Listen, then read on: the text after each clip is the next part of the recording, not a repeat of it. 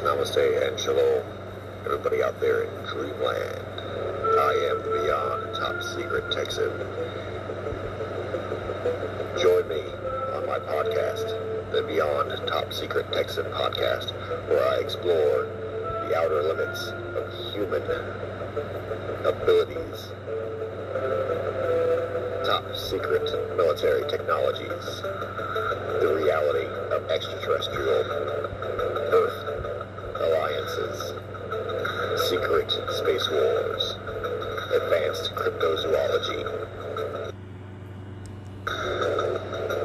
and all subjects of theosophic truth, esotericism, and the occult.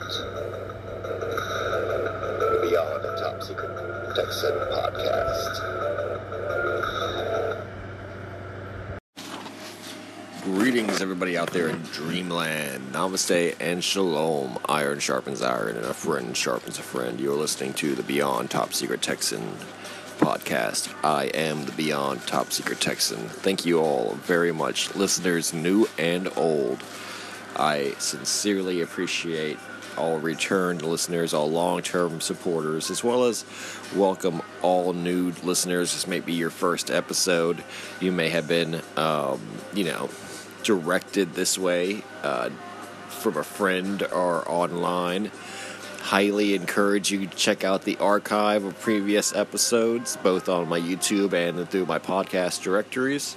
Uh, you know, you got a lot of homework and catching up to do because there is a lot to uh, listen to and a lot to uh, view from my past content. You know, I just recently celebrated the first year anniversary of the podcast, so uh, you know, uh, still glad and, and very appreciative to have all the new listeners and the new growth, the new numbers. You know, jumping on every week. It's just skyrocketing up, and I'm I'm absolutely above um, you know, the moon and Cloud Nine and all that to uh, really be honored and humbled enough to be hitting a chord and striking it off with such a great audience, such as yourself. Um, definitely keep up the comments, keep up the interactions, like, support, and follow my other projects.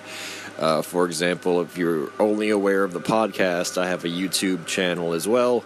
Over 400 videos on there, um, many different genres and in in in uh, all relating to the paranormal, UFO world, high tech military world, Black Project world. Uh, you know everything beyond top secret, uh, cryptids, uh, occult phenomenology, etc. I have a TikTok channel which I post video evidence on um, short, digestible clips of from dark web links, everything. I, I do the research for you guys. So check out the TikTok best one-stop shop for cutting edge, new leaked, uh, rare, obscure uh, video evidence that you can't find anywhere else. Um, Instagram post daily. Instagram generally photos, stories, memes, things like that. Political commentary, satire, art as well as uh, notifications and updates for all my projects, such as new episodes. For example, this episode will have a promotional post and uh, you know relevant picture links, etc., all attached to it, both in my stories and in my daily feed. So, if you are an Instagram user, which a lot of people are nowadays. Um, definitely check out the Instagram. It is my flagship social media, and you know I post there uh, every day. Uh, basically full time. So keep in contact with me there, DM me, etc. But uh, remember the direct messaging, you know, because of the high volume and the amount of shills and bots and you know everything from Chinese communist agents to uh, you know our own NSA and everything trying to to spearphish me and hack me for detail, etc. That. Uh, the only filter I can reliably trust is the Patreon, patreon.com slash beyond top secret Texan. And that's literally the lowest I could select was a dollar. So for only a dollar a month, uh, you can, you know, basically uh, vet yourself and, and, and gain clearance to direct messaging, joining the Telegram group um, direct messaging on all of my platforms. Uh, you know, sharing of media, conversation, etc., as well as exclusive links to uh, Patreon only evidence archives, um, exclusive media, exclusive podcast episodes, exclusive YouTube videos, video essays from uncensored, controversial uh, subjects that I could not. Uh, you know, safely show on the surface web, such as YouTube, etc., without this filter. You know, without making it exclusive, uh, you know, I would be canceled and deplatformed and demonetized. So, unfortunately, have to play the game. And every single cent that is funded to the Beyond Top Secret Texan project through Patreon or Cash App, both Beyond Top Secret Texan, um, you know, and only asking a dollar a month for a monthly subscription or a you know one-time donation, etc., just to fund this civilian-run and operated journalism project that focuses on dark web leaks, disclosure from the paranormal, the unexplained, the occult, UFOs, cryptozoology, uh, everything from sea monsters to secret societies it's a full time operation, and I run it solo. So uh, any help you know that you guys could extend, I would greatly appreciate. And list your name in a Patreon roll call video each month, and um, of course give you the exclusive perks, etc., as well as honoring you with a direct messaging access. Um, this is to keep my interests uh, well funded you know, actually eh, indefinitely, not like to each, you know, operational month to month kind of thing. Uh, it gives me safe, you know, uh, safety, security, and confidence to operate, as well as motivation to create full time content uh, for you guys. The the you know best audience out there in Dreamland, if I if I do say so myself. So thank you all very much out out there, and uh, you know those who are supporting me on Patreon, thank you all very much. I'll be making my Patreon roll call video this month. Um, actually, directly after this, that's what I have scheduled is uh, this episode uh, and then the the creation of that Patreon roll call video on my schedule. So, thank you all. Thank you, thank you, thank you. You know, I, I'm absolutely humbled and, and sincerely uh, honored to to be looking at and viewing the numbers every week growing internationally. I uh, you know hope to hear from you.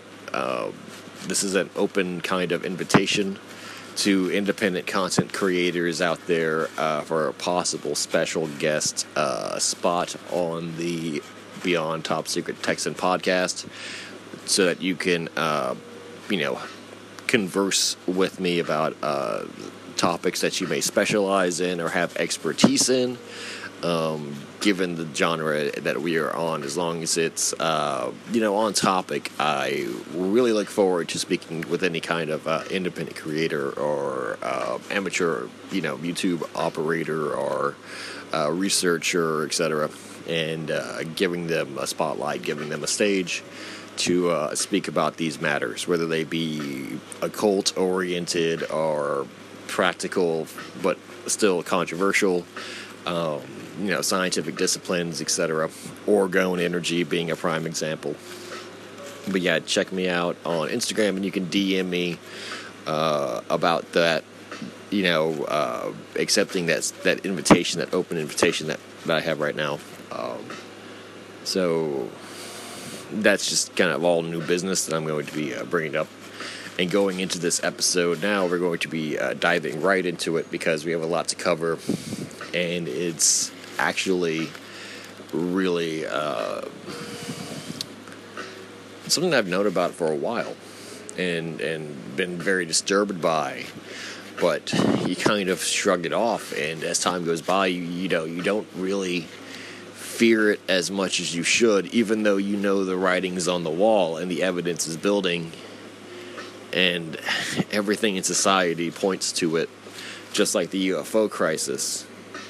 But you know, you already have so much just daily stress and everything that it becomes either something that you you you even though it's constantly in front of your face, you have to just kind of uh, you know not you have to really tell yourself that it's not real. You have to convince yourself it's not real because you know it is. That's zombies. We're going to be talking about zombies today real life zombies it's absolutely um, appropriate because it's October, you know, Halloween season, Samhain. But zombies are a very elaborate and controversial uh, reality, and um, the the nature of them is much different than what we've led to be believed due to the cliches of uncreative. Uh, you know, entrepreneurial uh, directors and things from the last, you know, 20 to 10 years, where it was like the peak hiatus was like 20 years ago and it lasted for about 10 years uh, until like Walking Dead basically became the king of the zombie uh, genre, and then, um, you know, the, basically the fervor died away. Uh, being replaced with an ever more scientifically involved reasoning for zombies, which is very interesting and the larger uh, picture of things because while zombies have been popular in Western society since the 1800s with their roots in voodoo in the Caribbean, this idea that defined them was a person with a hijacked soul. A person who was basically a walking corpse, an animated corpse because of the lack, due to theft, of the reasoning mind, the rational spirit, that divine spark that creates the personality and the uh, judgment and the ethics, the behavior, the uh, you know the essence of a human human being versus a body, and this spark uh, could be called the soul. You know the, the life force, but the the animating force in a zombie is something that is opposite of a healthy operating system. Uh, computer engineer wise, that whatever normally programs and operates a human being, that is, you don't have to be even told what it is, the thing that creates behavior and, you know, motivation and things like that, that we all share, is gone. Now, throughout time, it went from voodoo, black magic, and really voodoo is like this strange alchemy of poisons and and shit, and like uh, it was always known to be a chemical thing. Like you could be poisoned, and that's how they would hijack you. Like we never believed as a Western society of the voodoo gods but we believed in the chemical magic and the curses and the drugs that they would give people. And I hope that the foreshadowing is very clear here, for everyone knows where I'm going with this. That the drugs that people would be given could hijack their soul and break their will to live until they were nothing more than a shambling for a corpse of themselves, like an empty husk and they were just slaves to the people who could control a drug, and the drug could control the people. This morphed into poisons through uh, science. So we knew that it always has something to do with alchemy and chemistry uh, and and biochemistry. So and ultimately, it's always been how the body reacts to poisons in the environment. That if an evil in the environment exists, then people can become zombies to it when it hurts, when it damages them in a way that leaves the body alive but only targets the mind, aka soul, depending on how you're coming from this, right? Um, it, both are both the same words, right? Same two words, the same thing, mind and soul. Um, so if something is damaging their mind and leaving the body intact, unhurt, like you know, basically alive, the body will keep operating, but the mind is gone. Radiation, uh, space viruses. I think that was the the original Dawn of the Dead. Was a satellite from Venus crashed into Earth and then caused the dead to walk around. Uh, there have been the 28 days later vir- virology. Throughout the years, it's changed and evolved uh, to the point where now modern day zombies in films uh, are reflecting the different possibilities of science and we, the, the greater evil in the environment. Cell phone towers with the Wi Fi signals being used in the movie uh, Cell, for example, with John Cusack and Samuel L. Jackson. Excellent film. You should check that out if you get a chance.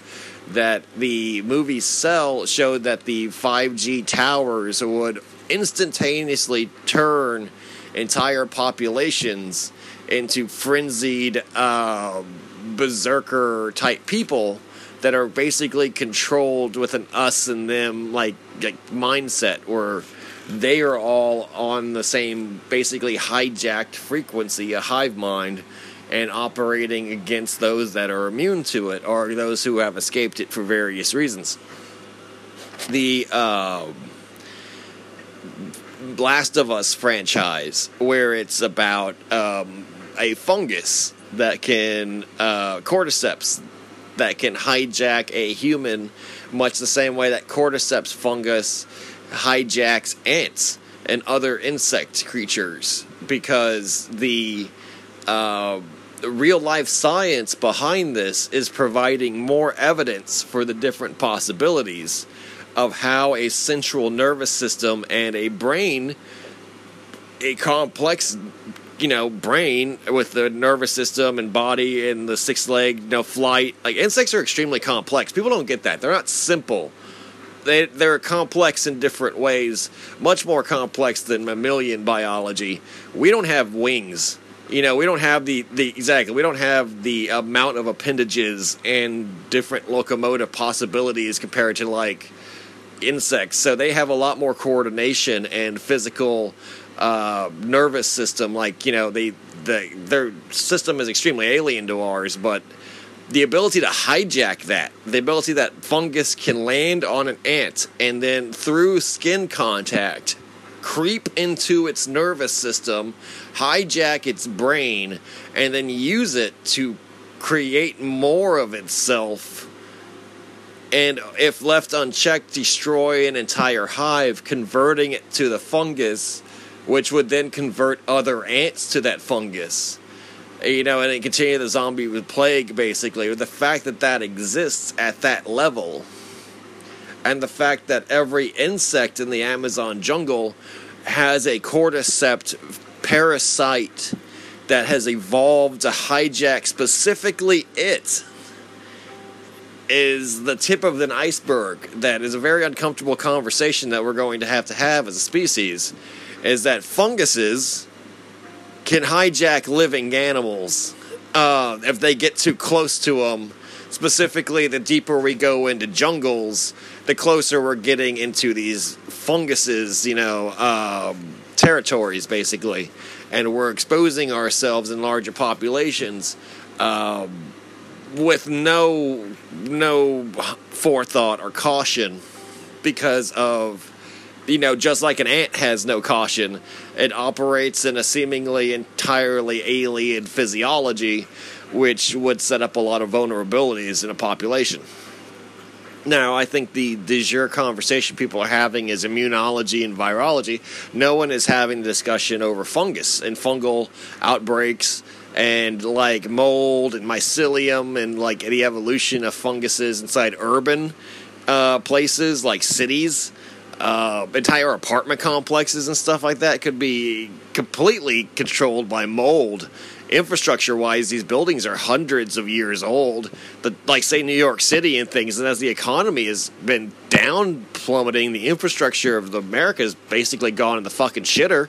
And so, in the last 50 years, no one's checked any of these major, like, you know, uh, urban centers in, in uh, most of the Rust Belt let alone like yeah, your major cities, LA and stuff like that. You know, if there's 300,000 homeless people in LA, you know, you got to imagine that there is some concurrent evolution occurring in the tunnel system, in the subway system, inside these crack houses, uh, inside these, you know, I'm saying like public facilities, these homeless shelters, churches, things like that, like. Uh, parks. Like, there's got to be some weird evolution going on side by side with human urban decay. Like an anthill. And then you got that's just America. Think about the world. I'm pretty sure Brazil sucks. I'm pretty sure Venezuela's got some dirty ghettos. I'm pretty sure Colombia ain't that clean. You know, like, I'm pretty sure Mexico City's got some weird shit going on in there, as well as, you know, Africa and Southeast Asia, and, like, you bring in, like, China, all of that, and you start seeing that it's a ticking time bomb. I think that World War Z, the book, with its beginning of uh, the Chinese grave robbers uh, swimming in, down into a uh, a uh, submerged city to rob a cemetery to loot like tombs and a mausoleum underwater and that that would be the breeding conditions like human corpses warm stagnant water you know, just there's a lot of out like you know X Y Z shit that people just don't even think about that is going on right now. Then you get the the 5G progress, the Wi-Fi progress, not being considered for human physiology, neurology, uh, you know, everything that's going on in the world. You're seeing a petri dish in a laboratory type setting that seems to be provoking what can only be considered the inevitable zombie outbreak that everyone seems to have predicted, at least if you believe in predictive programming, for the last 50 to 70 years and we've moved away from the voodoo zombie, which is an intentionally created zombie. Although that is important to note that all zombies are intentionally created zombies. In Western like idea in, in the Western ideology of zombies, that they're intentionally created. You know, accidentally, but it's like a man-made thing. It's an artificial thing it's not natural. It's not good. You know, the, nature did not. But at this point, we realize nature is making zombies. But it might be that humanity has always known that human sciences are going to produce zombies or going to produce the zombie outbreak because originally it, it, being a chemical attack on somebody being an attack on somebody's soul and psyche and conscience and mind to create a slave, that zombies may still be that. Going into the future, going into the present, because the future is now. We are dealing with the first days of a real life zombie outbreak.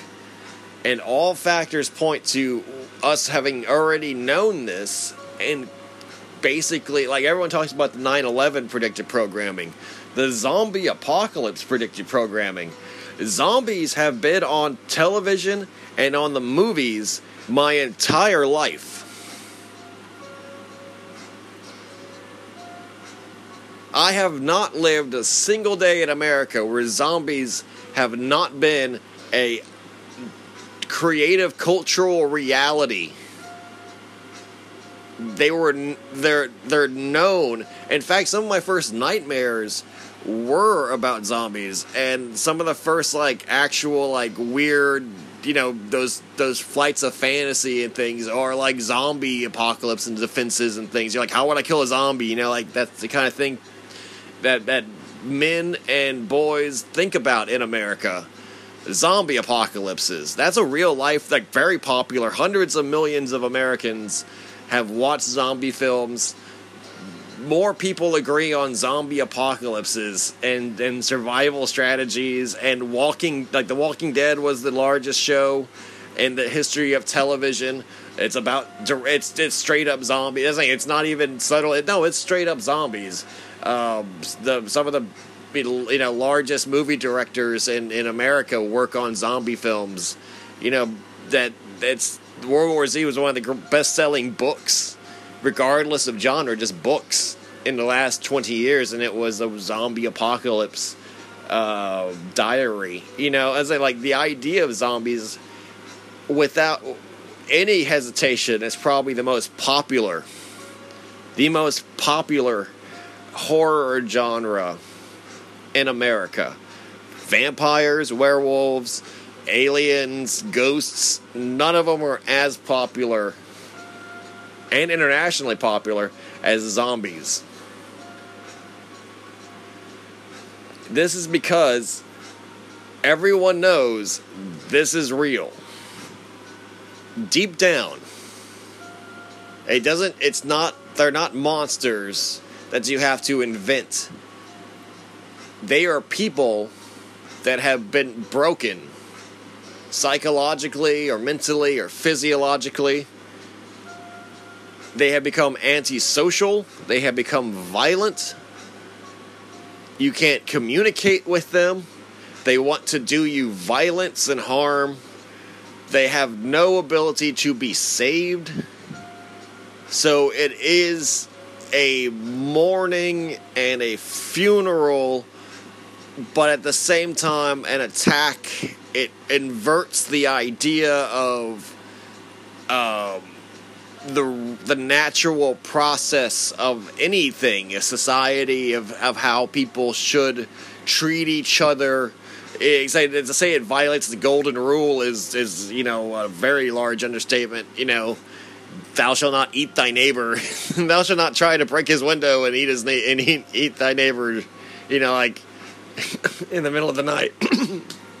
like exactly, like that's it's super wrong behavior on like a lot of uh, cases.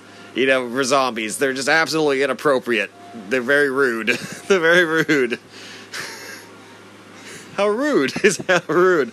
No, zombies is are, are like that. They're, it's like when you watch a corpse rot, but you, you can't it, you can't keep it buried.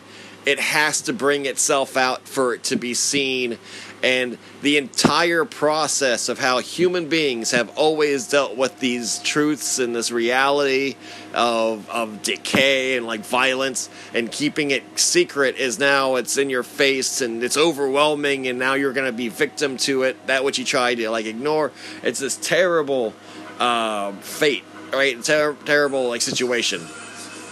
Yeah, universally understood that so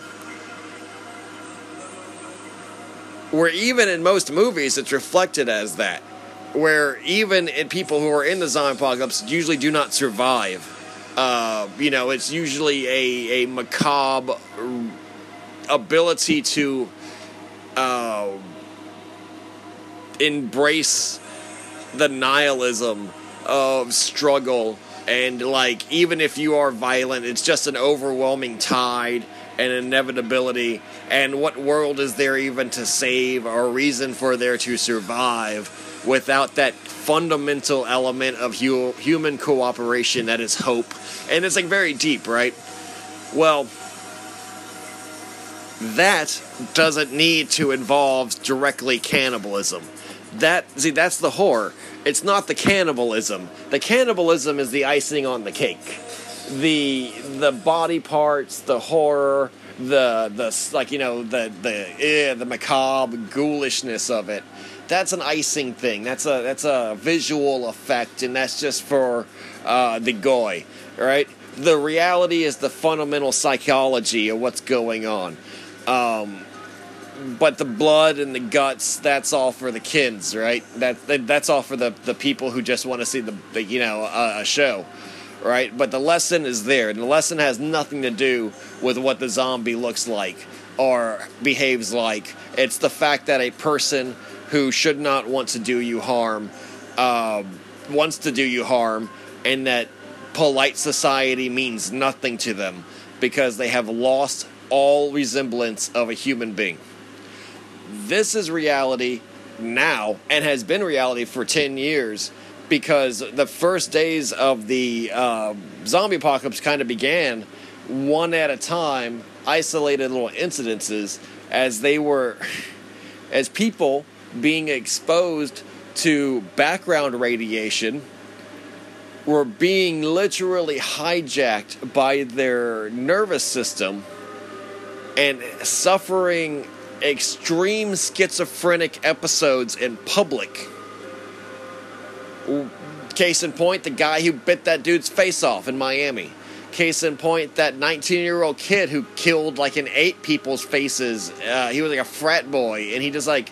Uh, there are video evidences of it of people like running through win- windows naked at night, and they they they people blame drugs now, people blamed uh, spice. People blamed bath salts, especially bath salts. That that's a complete bullshit excuse right there too. The whole the people try to blame these things and not blame technology.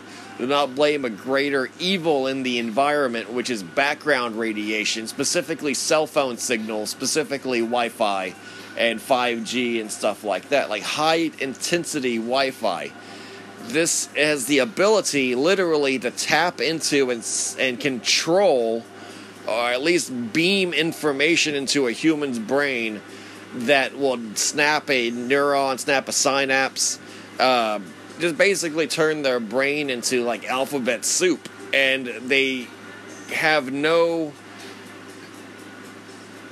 control over the incredible confusion that their that their mind is feeling. It's an indescribable sensation, like having a seizure or a full body blackout, out of body like experience, like a PCP breakdown.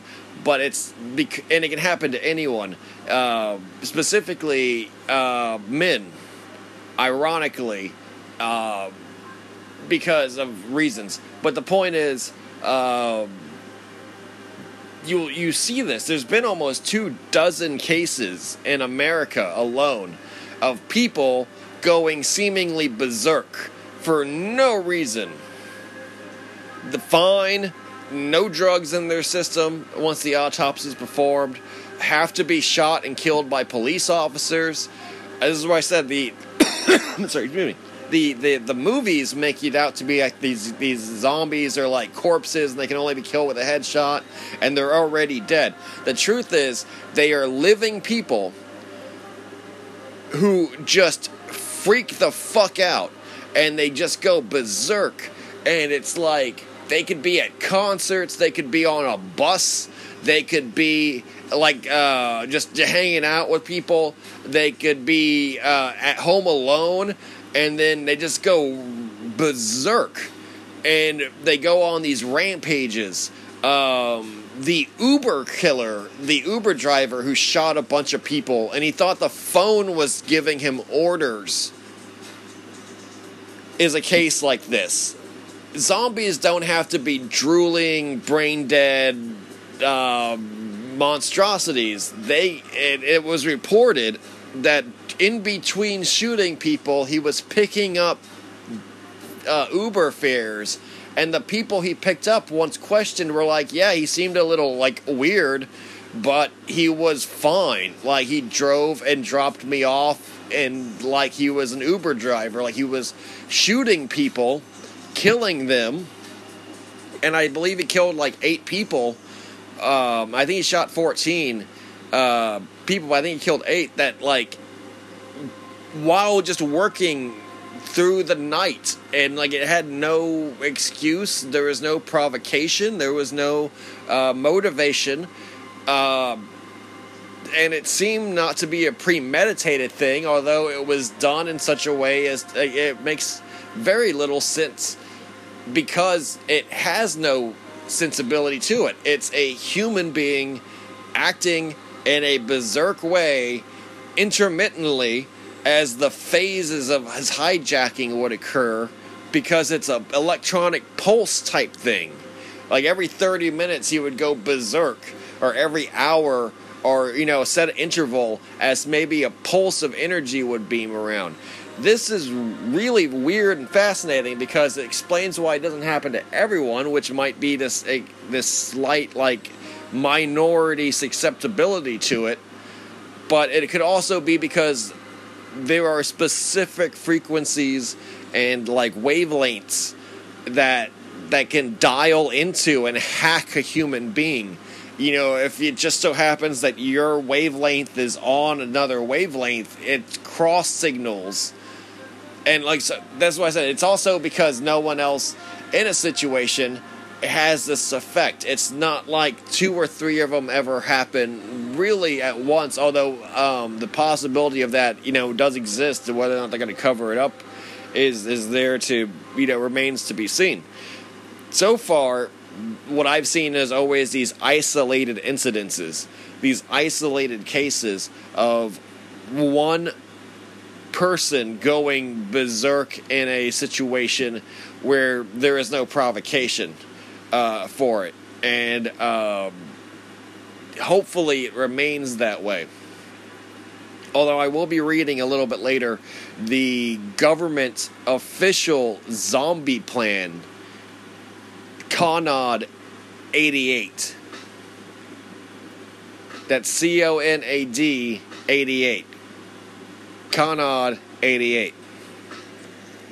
The official zombie um, response guide that the government created uh, to deal with the many possible officially recognized zombie outbreak scenarios. I believe there's eight in total. Or there's one methodology to solve all of them, but there's eight potential zombie originate, uh, you know, origins that could happen. Say eight, eight uh, possible zombie variants or, or zombie uh, subtypes that are officially recognized in this uh, government uh, document. Um, this document came out in 2011. It's nothing new. It's had its 15 minutes of fame, you know, 10, 20 times over. The idea that CDC has these zombie plans or sends out like zombie themed documents has already been understood to be like a thing the CDC does. It's been it, it happened in 2011. Um, so it's like exactly it's got 10 years of of being in the public domain, you know. So generally people around the world in the millions already know these things exist. Like there are signs um, on the roadside near the chemical refineries of Corpus Christi where it says you know what to do in a case of a zombie outbreak, but you don't know what to do in case of a chemical spill or a chemical accident, and it's like supposed to lead you to like the the website for chemicals, you know, like chemical safety, uh, because it's accepted by now that that's how important culturally zombies are to Americans it's almost like you can tell anyone from any of the uh, anywhere in the world about zombies and they would understand what you're talking about. Because it's that universal that people can go berserk and like try to eat you. And you got to kind of keep on your toes even though it probably will never happen to you you know, it's still on everyone's mind. And it's proof that, say, The Walking Dead had millions of people every week tune in to watch zombies because, you know, they had to get their fix. They had to, like, get an outlet to express this ever present fear and stressor that the neighbors, the people they meet at the grocery store, the people they work with, the customers uh, that they have to serve, the uh, people they have to watch on. That each one of them has the potential for just breaking down and just trying to to ruin everyone else's lives, like by by you know manifestedly trying to eat them. But you know, like it's just this absolute social breakdown that everyone fears. Specifically, turning into a zombie scares the shit out of everybody. No one wants to turn into a zombie. Like everyone's like, oh, if I get bit, shoot me. You know, like, oh, if I get bit, I'm gonna shoot myself. Like, I'm not going out that way. That's like a thing. Everyone says that, both in the movies and TV, and both in, in the real world. Like, I oh, fuck that shit. I'm gonna go on my own terms. You know, like, God, that's the universal fear is to have your ego and your identity and your consciousness and your personality and your like, you know, everything that is you taken away from you and everyone knows that if you're just a body then you're not worth anything because you're more harm than good. You're you're you're more trouble than you're worth because you, you you're just this like flailing, you know, shell that is ultimately going to just consume and be a burden and a, and a threat to everybody like there's some body horror principles. Like I said, the, the, the gore and the guts is all because of the children. They just need oh blood. You know, it's like putting your brain like you know like oh you're touching brains. Oh brains. Not the fact that you know the person who had the brains is gone and no longer with us and is, and is like is going to be missed. You know if he was important. If exactly is that there's a lot of existential shit like there that this was a human eyeball and now it's no now it's in my hand. You know now it's in my hand. I mean that's some trippy shit. Like wow think about it. Like it used to be in somebody's head. It, someone used to see with this everything they saw anything like they shouldn't have seen. That they shouldn't have seen. And like exactly you hold it and you're like like that could easily have been my eye type thing. You know there's a, there's a lot of deep existential crisis shit that comes up with zombie movies. Um, that what I'm trying to say is it's a world that is being predicted and predictively programmed, and it's go they the powers to be want that world to be the world that exists in the future because they want to be able to ultimately control life and death like in a medical way for adults, and they're going to. There's a lot of reasons why they want that. It's it's coming through now through the Walking Dead show and everything, but it's like the Resident Evil treatment of like Umbrella Company and things like the crazies with the military and the CDC stepping down on rural America because they want there to be like a medical diagnosed violence or like antisociality specifically like in a movie the crazies where it's like this accidental release of a you know weapon but that causes the military industrial state to c- crush down on rural america. And it's a breakdown in like social order and like authority and um, you know, people are literally hunting each other with like rifle, like turning the guns on each other, and they're they're they're organizing in like like little stateless groups and like attacking each other, um, not to eat each other, but simply just to kill in this kind of like weird hijacked central nervous system way.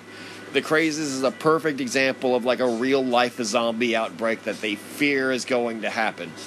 Um, that people just become homicidally violent and antisocial, causing massive property damage, and that it's going to quickly become where the uh, number of infected, quote unquote, outnumbers the unaffected in in certain highly populated areas calling for drastic military actions and like there is a video I recently saw today uh, on the day of recording this that kind of hammers it down. I was doing research that imagine a very crowded department store on Black Friday or something, like imagine like a crowded mall where um,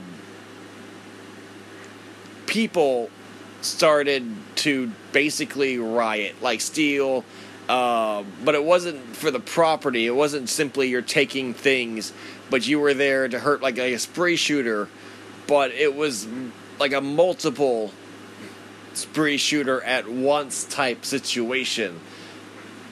That would be enough for them to closely monitor and control mass gatherings. Like, there's always been one spree shooter or one mass shooter. What if there were multiple mass shooters at once that didn't coordinate? It was just it just happened, or there was some kind of coordination to it, and like it was quickly found through internet messaging and things like that.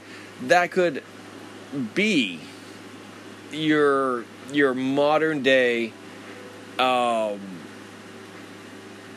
like you know a real world um zombie kind of outbreak. Like it just happened. Like memetics. People didn't know why people were mass shooting. Like they didn't they didn't know each other. It happened across the states you know 50 states. Just different people going crazy.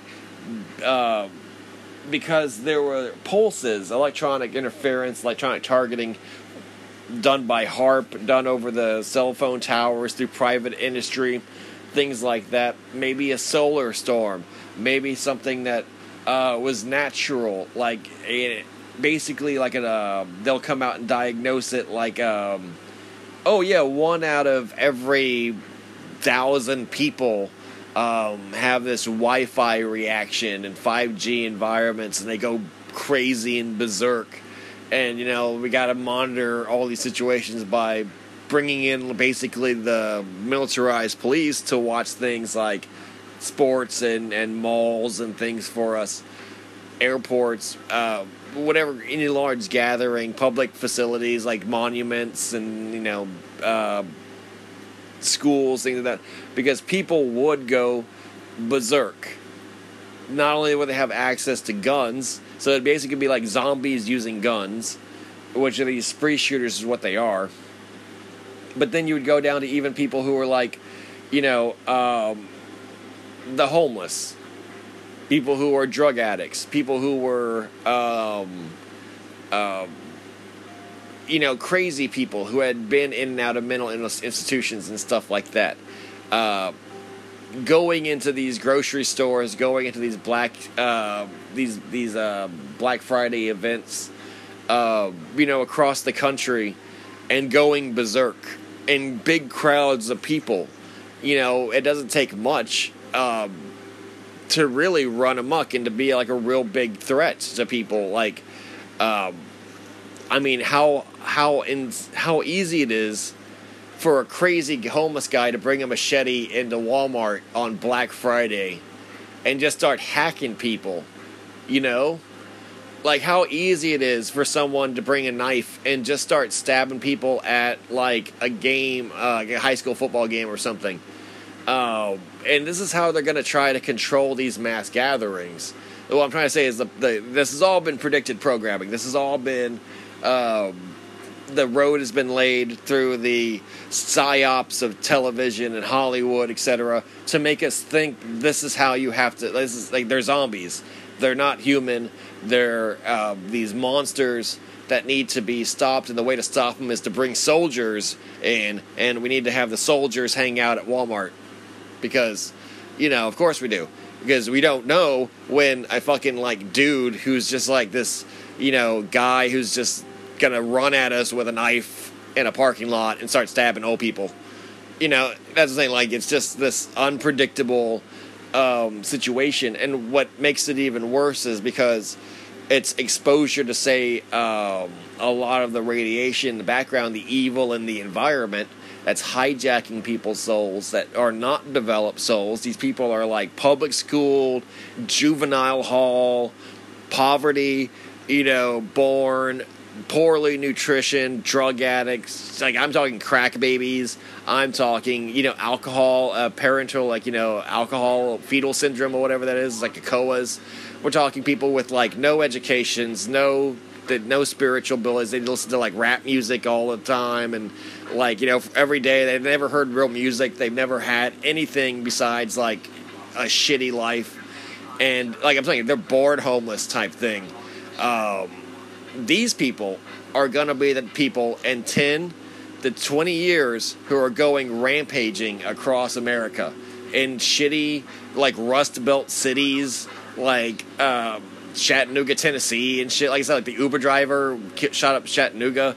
Um, like you're gonna see things like, oh, um, you know, a smaller, like you know, more, but your but your urban sprawl cities, like you know, like oh, a dollar store was was was destroyed by like a person, like a woman who ran in there and just like went crazy and like lit the place on fire and she had to be killed by the cops and then but that place is burned down. And they're like oh what the fuck is going on in america? And it's exactly like um, the whole mafia craze but without this organizational element uh, that'll exist too in the next 10 years but you will start seeing the zombie apocalypse is what they'll be known as where this end of an old world whereas you could go free into places. It's already began. The zombie apocalypse already began with spree shooters, with these uh, berserk, you know, like people going postal, and now it's even to the point that you're going to need a armed guard in your neighborhood. Like in rich neighborhoods, will have armed guards with like, you know, automatic weapons and armored vehicles and things because of the incidences like in Florida where a gated community, just some fucking black guy who's naked, tries to kill and eat like this teen boy, and if the if the exactly if no one was there, you know, he would have probably, or if he was like attacking an older person or maybe even a small child. Like exactly, imagine how bad it could have become. Um, fate kind of intervened on that one like the the Florida teen who attacked and killed that family and was eating them, like you know that the the victims it's just a, a matter of luck in a matter of time before they become like very vulnerable people like if that guy had attacked small children at a school or if that guy had attacked you know an elderly um, like an old folks home or like you know it, an elderly person in their house, he would have probably got away with it. Like you know, been able to like literally um, get away with it basically because there would be no way for them to defend themselves. Um, there have been videos of people like attacking each other on public transit. Uh, there was a video of like a Chinese guy eating another person, literally biting and, and, and tearing away pieces of their flesh as they pinned them down. And the entire subway is cowering in fear, not wanting to intervene. And yeah, a few brave people try to like kick him off him and stuff, but you can see that the guy is feral, like completely dedicated, like obsessed and like biting the guy, and like won't let him go. And it was apparently a it was written off as a fight. Like they, they the, the Chinese media said it was just a fight that you know, escalated and a guy bit another guy and then had to be like, you know, killed by the police because he wouldn't let him go. Like shit like that. Like, um, there are so many different ways that they are writing it off with like these riots and with these demonstrations that they are trying to um, create plausible deniability in case it happens on a massive scale one of the things that the Conad 88 doesn't have written down is the fact that they will try to suppress the information and keep it secret so as not to alarm and scare the public. Because the last thing they want is a full a full panic, right? Uh, especially from urban areas. So the obvious situation that we're dealing with is that this could be happening now. This could be happening in America or across the world, the information, the order has already been given to suppress the information. The information would not be able to escape a place like China. It would not be able to escape a place with a private internet like Russia. Um, our America with the NSA the way it is, you can the most optimistic person in internet freedom knows by now the NSA completely controls the internet. That's what I'm saying. The the idea of people being able to upload something that the NSA has already looked for or is being or is actively looking for to suppress is naive to an extreme. It's not 2010 where you could upload something that would you know possibly be like a rogue thing like oh how did that get on the internet? No it's too exactly. Snowden has already spilled uh, the beans on the nsa complete um, control slash on uh, kill switch of the internet. They could shut the entire internet down if they wanted to. They can turn off any website. They can take down and scrub anything. They can replace it with a file um, so that no, no one's even the wiser. And that's actually been reported where people have posted photos of things, and the photo is switched by the time they they see it. You know, it's uploaded, and their file is gone and replaced with a with a different file. I, like you know on their own device because they allow they tried to upload it and there's like a two way um, street like a, we're talking total NSA type shit that this is the reality we live in, right? So it could be happening now in larger groups. Um, all I know for a fact is that it's happening one at a time, and that's enough to get people, get me at least, really worried because of the frequency it's occurring.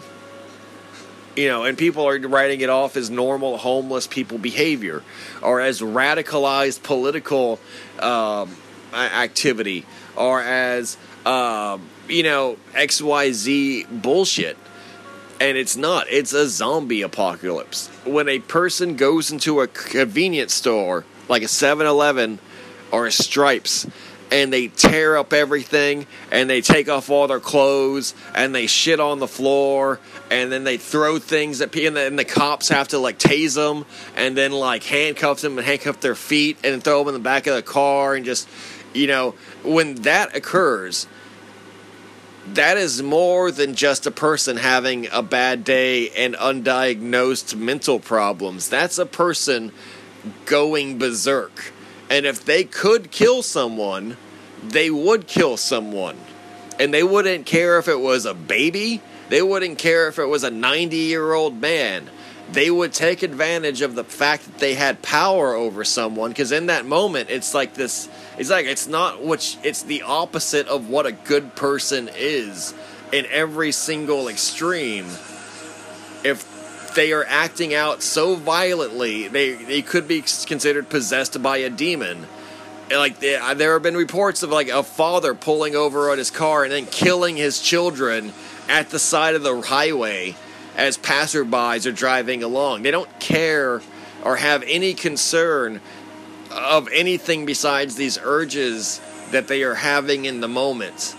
This has been reported on the news infrequently, but it does elicit a lot of sensation and shock. You got to read between the lines. These aren't people anymore, these are zombies. It's, they'll always say, like, yeah, father of three kills his children and burns down his house. That's not a person. That became a zombie. That's what a zombie apocalypse is is when more people are acting like that than aren't acting like that. Imagine if a city of a million people and you had 5,000 people acting like that. Imagine if you had a city of a million people and 10,000 people acted like that all at once. Imagine if you were in Los Angeles and out of the 300,000 homeless people they have, 10,000 of those homeless people ran into businesses, ran into public areas, schools, houses, like neighborhoods, and just attacked and destroyed property and, and like, um, you know, stopped traffic, blocked the roads, attacked you know, transients, uh, passersby, like went on a bus and just started stabbing people. And you had 10,000 incidences like that within 24 hours that's a fucking zombie outbreak. And yeah, Los Angeles has 3 million people and 300,000 homeless people, so it's not like everyone's doing it, but it would be enough to fuck up the entire grid. Every single police officer every single detective, every single paramedic, every single EMT guy, every single hospital, every single school, every single public thing, like a like every single thing would have to be locked down.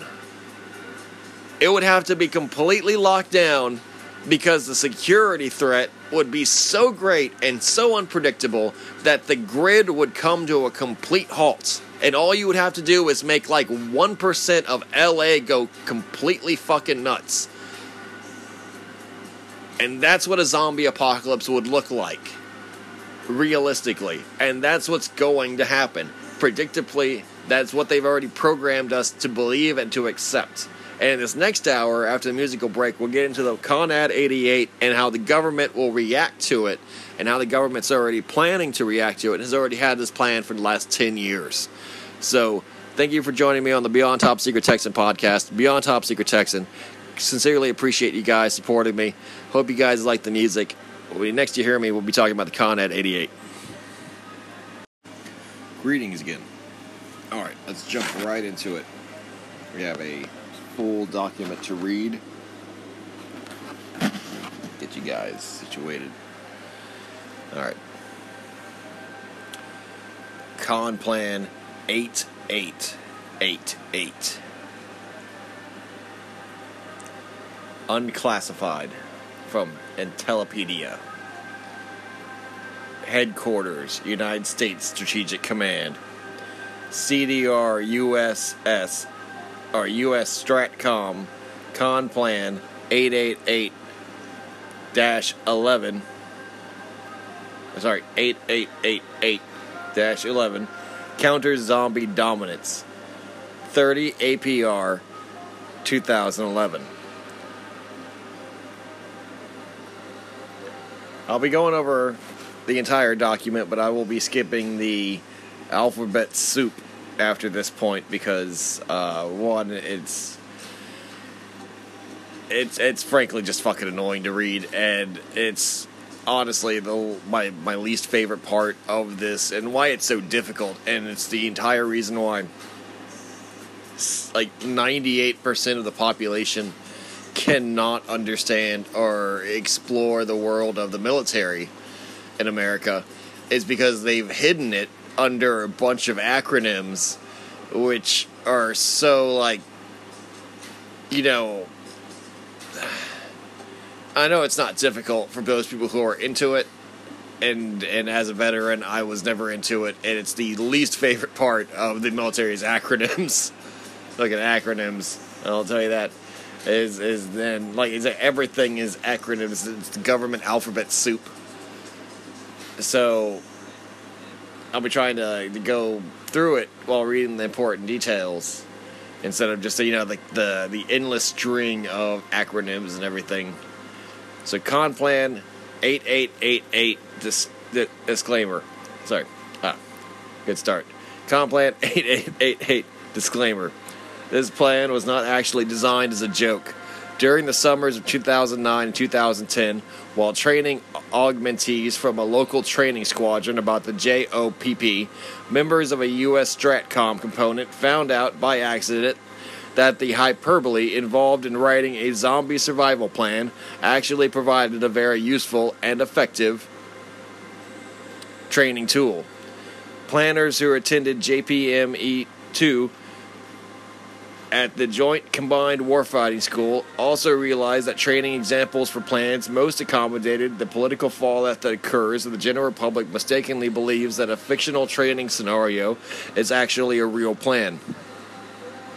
Rather than risk such an outcome by teaching our augmentees using the fictional Tunisia or Nigeria scenarios used at JCWS, we elected to use a completely impossible scenario that would never be mistaken as a real plan. Because the plan was so ridiculous, our students not only enjoyed the lessons, they actually were able to explore the basic concepts of the plan and order development, fact, assumptions, specified and amplified task references, etc., very effectively. We posted this plan because we feel, we feel it was a very enjoyable way to train new planners and boost retention to critical knowledge. So now you got like the boilerplate, right? And he goes letters transmitters, uh, security instructions, right? The long title of this plan is CDR U.S. Stratcom Con Plan 888 11 Counter Zombie Dominance Operations. 2. The short title of this plan is CDR U.S. Stratcom Con Plan 888 11. Document is unclassified to ensure the maximum utility during times of crisis.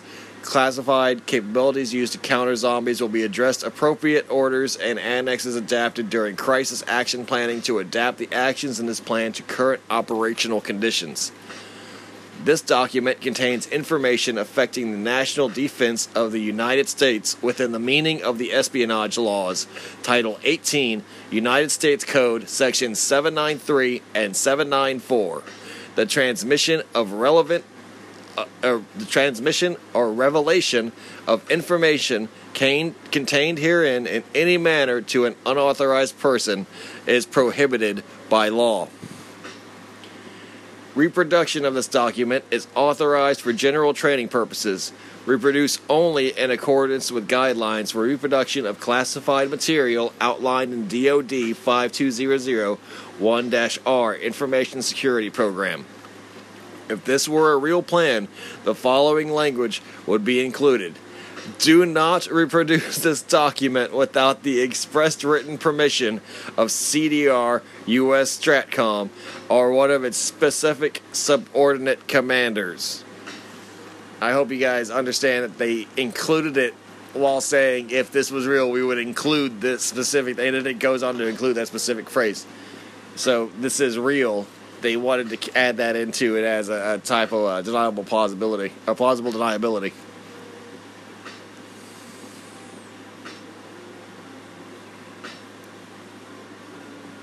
Okay.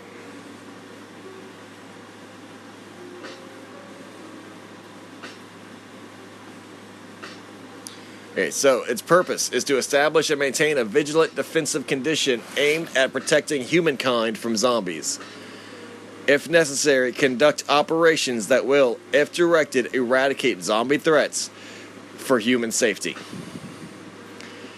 Aid civilian authorities in maintaining law and order and restoring basic services during and after a zombie attack.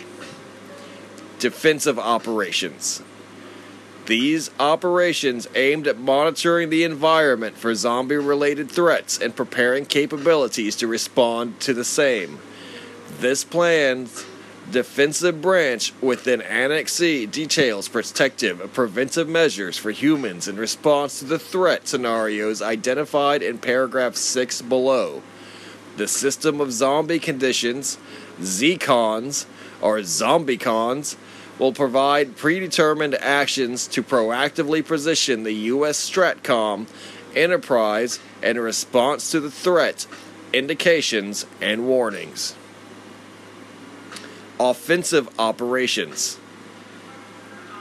Those operations where U.S. Stratcom has been directed to eradicate zombie threats to human safety using military capabilities as authorized by POTUS and SecDef this plan's offensive branch within Annex C and Annex 5, or Annex S, sorry, STO, details the neutralization to render ineffective of zombie capabilities through denial, deception, disruption, degradation, and destruction. The system of ZombieCons will proactively anticipate and respond to increased GCC space capability requirements, including offensive space control capabilities. Conditions for implementation Politico military situation. Zombies are horribly dangerous to all human life and zombie infections have the potential to seriously undermine national security and economic activities that sustain our way of life. Therefore, having a population that is not composed of zombies or at risk from their malign influence is vital to the U.S. and the Allied national interest. While the U.S. currently enjoys several asymmetrical advantages against zombie infections originating in the Eurasian landmass, These advantages can easily be negated by air and sea traffic that could transport the source of zombie infection to North and South America. Further, asteroids and nuclear space radiation that can convert people into zombies can affect any landmass or population on Earth. Given the rapidity of which zombie outbreaks spread, decisive, overwhelming, and possibly unilateral military force may be required to negate the zombie threat. Plan execution. Con Plan 8888 is designed to be implemented across all six phases of the military operations. When directed by POTUS or SecDef, CDR US Stratcom will issue mission type orders, alertord, warnord, depord, opord, termord to execute specific actions from this plan. This plan is only designed to be implemented if zombie threats arise which cannot be handled within the scope of the U.S. Stratcom campaign plan. Op Plan 8000. And the current fiscal year upwards as Foxtrot Yankee, the X Ray X Ray, Oscar Papa Oscar, Oscar Romeo Delta, Space Upward, and then uh, Delta Sierra Charlie Alpha, Oscar Papa Oscar Romeo, um, Delta, etc. Say that's that's the it's the acronym alpha, alphabet soup that I was talking about earlier, and it's gonna get like that for a little while. So I'll try to read it ahead of time and not and like include it. That direct the execution of actors from Op Plan 8000. Zombie threat uh, summary. Zombie threat summary. Con Plan 888 is designed to address the following types of zombies pathogenic zombies. PZs are zombie life forms created after an organism is infected by a virus or bacteria or some other form of contagion.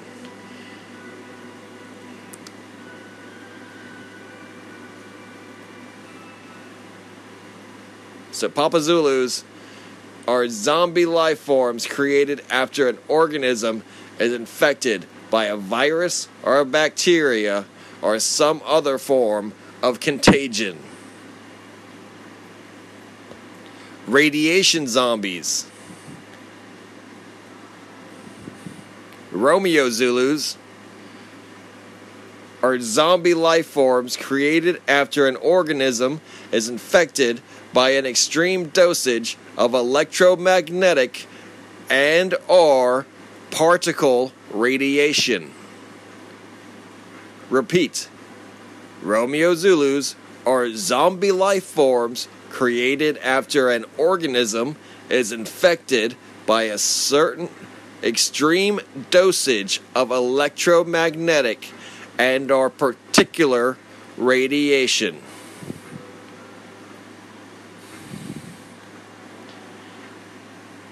Three evil magic zombies.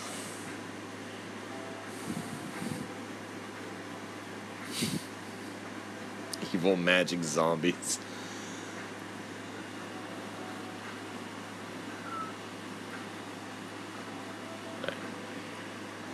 So, Echo Mike Zulus are zombie life forms created via some form of occult experimentation and what might otherwise be referred to as evil magic.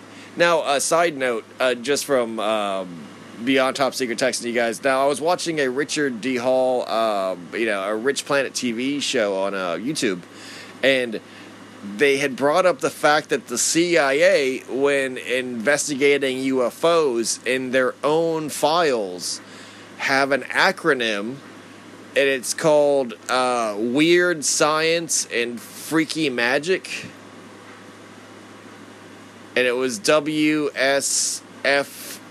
So yeah, it was WSFM, and it was like that's the shorthand acronym for all the UFO investigations when referring to like anti gravity or like um, you know warp speed and stuff like that. And it was this kind of like you know like in the United States Navy, uh, whenever they want a enlisted personnel to like do something without really explaining the science behind it, they it's just PFM, pure fucking magic.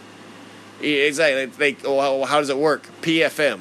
It, it's pure fucking magic and it's like you know whenever we as electricians we're asking questions for like how like the systems work and it's classified and so it's just pure fucking magic it's a military slang for understanding engineering and technologies which are above one's pay grade right like it's like it's not it's above it's above what i'm required to know and so as far as i'm concerned this is just fucking magic and that's actually a, a, a, uh, inside reference to why they call it evil magic.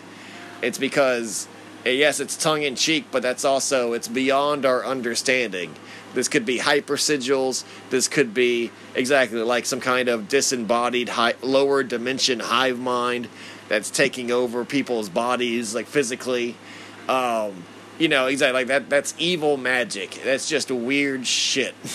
Secret societies are really doing like that kind of work, and that's this. Uh, it, I know, right? So yeah, Echo Mike Zulus are zombie life forms created via some form of occult experimentation and otherwise referred to as evil magic. It's also why uh, the occult and secret societies are a big part of my channel. As much as technology as much as the actual extraterrestrials and biology and physiology that uh, I'm interested in. The occult, because the occult is how we frame a lot of intangible, like, for lack of a better word, magic, but it's a lot of forces like uh, natural, like animal magnetism and things like that, like that we can't really put words to not easily in our in our um, frame of reference or in our language or culture assign meaning to um, yeah so exactly evil magic. It, it's it's a insider reference that that I caught and I want to share that with you guys. Space zombies. Sierra Zulus are zombie life forms originating from space or created by toxic contamination of the Earth environment via some form of extraterrestrial toxin or radiation. Zombie satellites can be classified as Sierra Zulus. However, they pose no danger to humans unless they conduct an unplanned deorbit.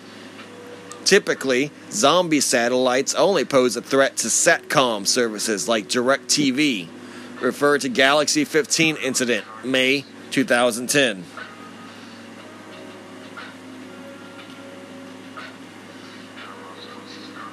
So repeat, space zombies. Sierra Zulus are zombie life forms originating from space are created by toxic contamination of the Earth environment via some form of extraterrestrial toxin or radiation.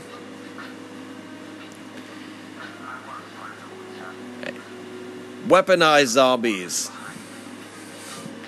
Whiskey Zulus are zombie life forms deliberately created via bio biomechanical engineering for the purposes of being employed as weapons. Zombie weaponization programs and supporting infrastructures are included in COAs to deal with these threats. The movie, The Crazies, exemplifies the most common type of Whiskey Zulu. Humans turned into zombies via exposure to t- toxic chemicals and toxic gases. Uh, what I said last hour. Uh, the Crazies is the actual government disclosure of what they really plan for and probably have already experienced and dealt with you know, um, large scale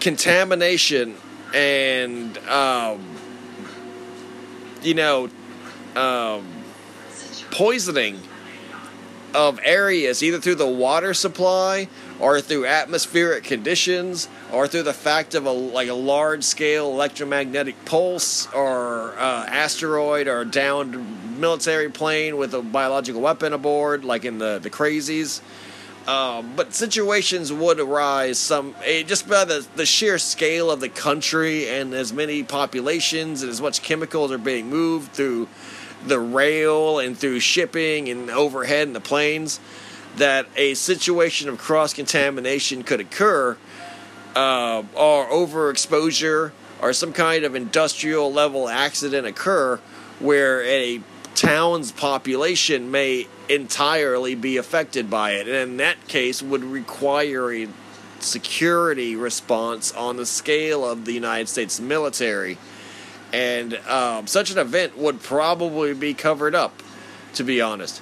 Probably be covered up because of the sheer national security state that we exist in and also just you know i mean that's the shit that would be covered up. Why, if they're going to cover up anything they're covering up the zombie outbreak. In fact i mean like what else would they cover up? What else would they be covering up if they're not covering up zombie outbreaks? But if, I mean, if, if a town turned fucking berserk, it was like just killing each other and like like going like full on fucking crazy, and like, like you know, I mean that that's that's terrible. Exactly. It's not really like oh, there would be like a threat and they'd move across the country. You know, like no, but it would be terrible. Exactly. It would just be like hard to understand and and very hard to stomach. And that's not. I mean, no one needs that. I mean, think about it. The only other options for it to be like, exploited and to like be be kind of like um, capitalized on by and it, exactly, it's just for a propaganda effort. You don't want to be known as Zombie Town. You know, it's like you know, you don't want to be known as a country with zombies. You got to save face, and there's a lot of shit that, that they don't tell you. Exactly, they cover up a lot of fucking things. They're covering up this. All right, so where were we?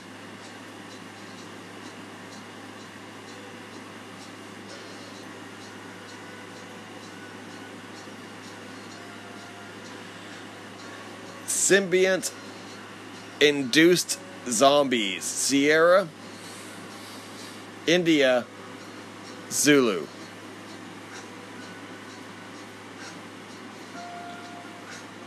Sierra, India, Zulus are zombie life forms originating from the introduction of a symbiont life form into an otherwise healthy host. Although the symptoms of symbiont zombieism are similar in most regards to pathogenic zombieism, the symbiont does not kill the host organism quickly or at all. However, there is no way to know how to save an organism after zombieism has occurred, even if the symbiont is removed. That's that's scary shit. To be honest, that that's that fucking uh, Last of Us cordyceps type shit. So even if you could get rid of the symbiont, the parasite, uh, the nervous system has already been destroyed. The personality has already been lost, and the person has basically it would just fall into a coma and be a vegetable because it's such a terrible, exactly like. Uh, uh,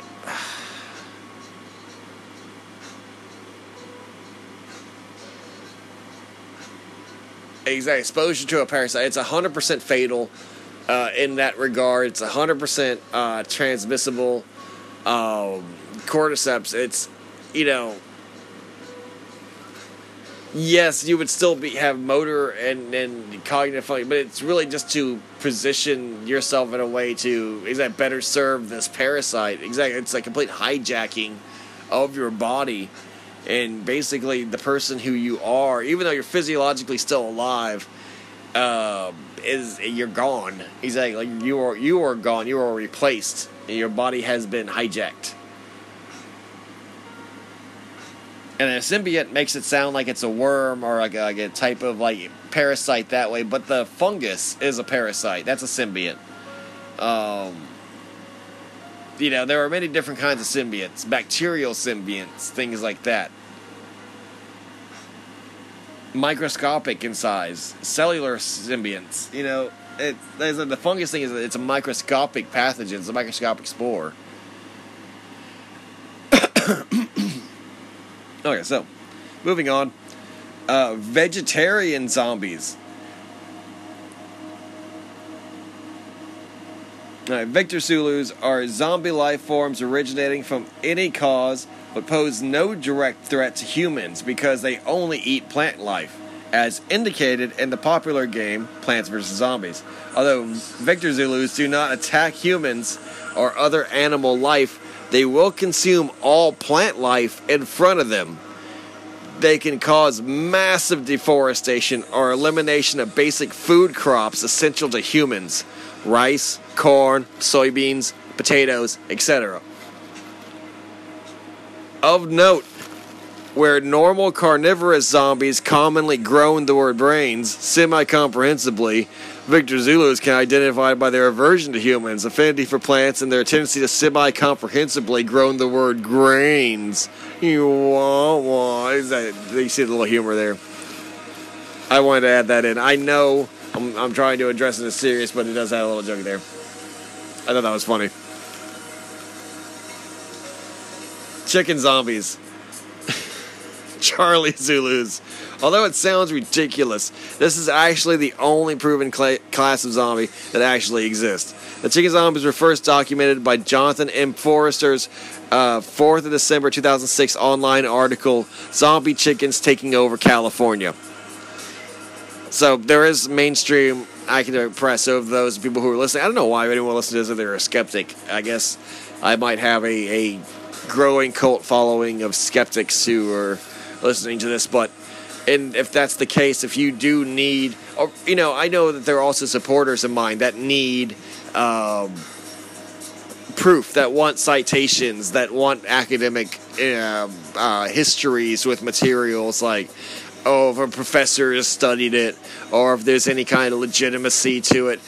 See, quote unquote, legitimacy requiring, like, is there a Wikipedia article, or is there like uh, any kind of um, citation or source or paper or like, you know, anything like that, study? Um, that that's the society we live in. And so, for that to be the case, yes, there is actual documentation of this. And there's been more documentation officially within academia as time has moved on.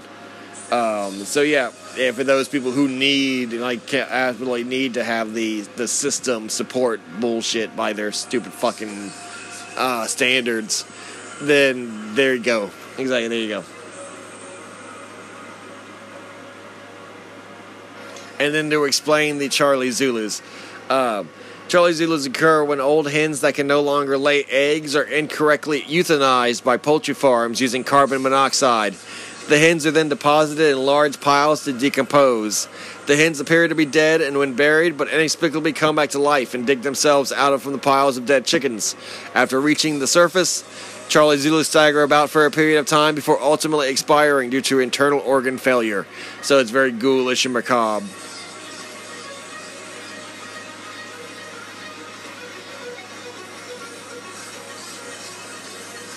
Okay, environmental effects.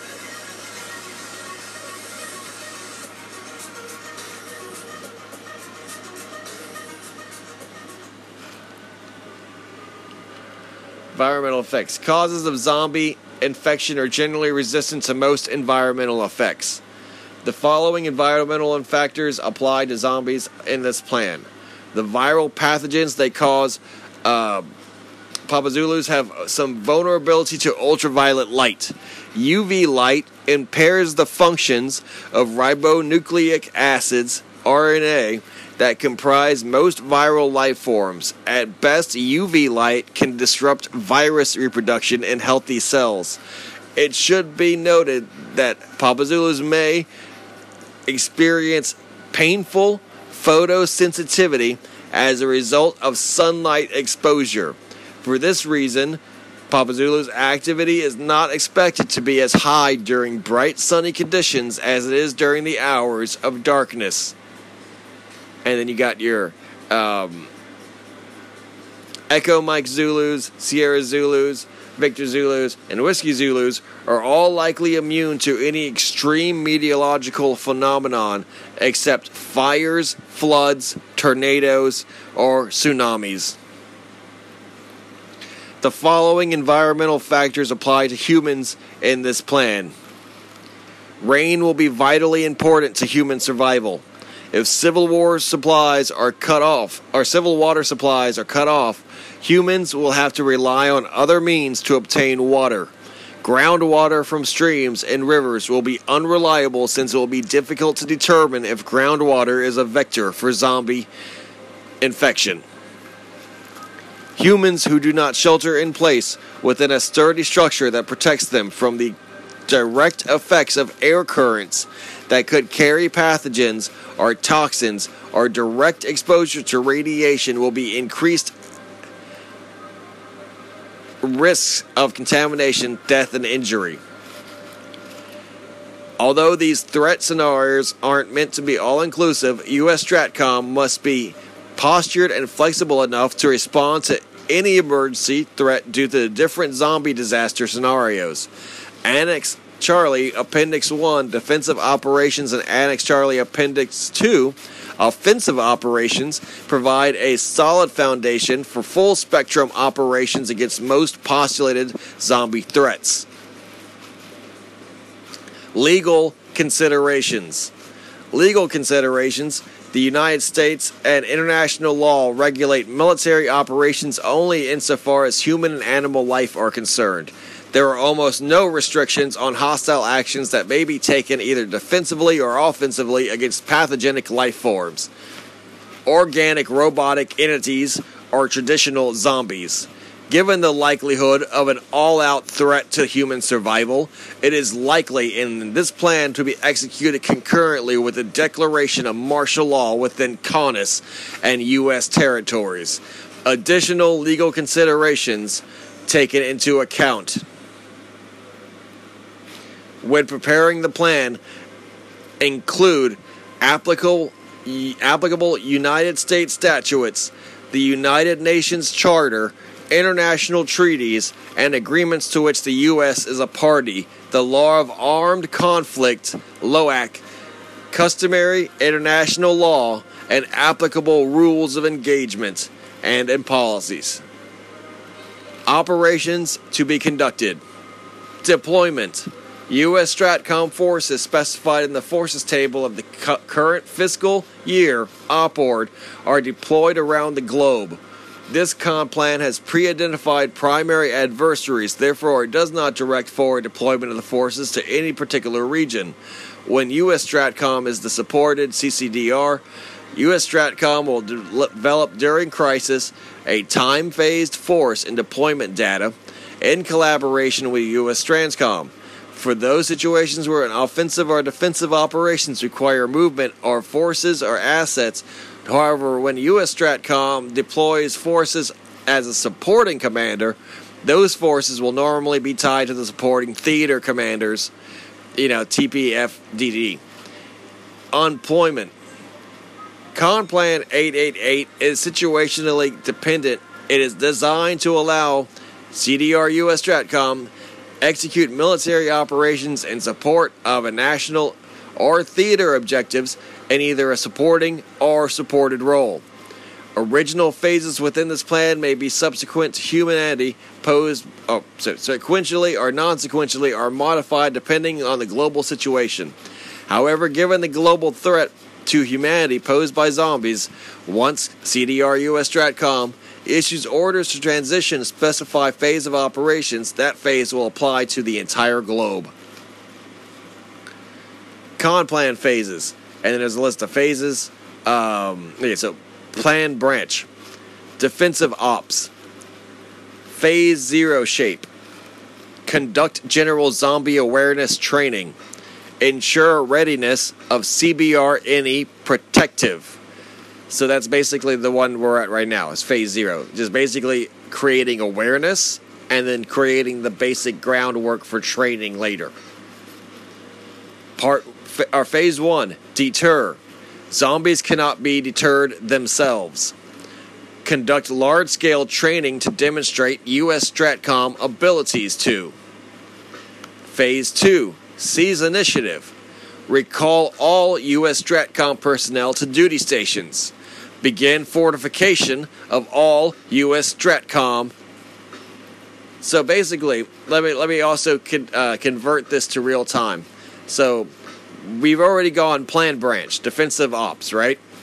So that's that's basically already existing. Phase zero shape. Conduct general awareness training. Ensure readiness of CBRNE protective. That was around 2009, 2010, with this document being written and with it being distributed across U.S. Stratcom and home defense, right? And also the public.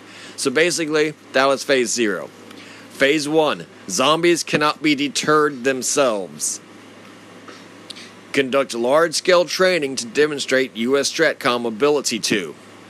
That was the militarization of the police that occurred between the years 2010 to 2020,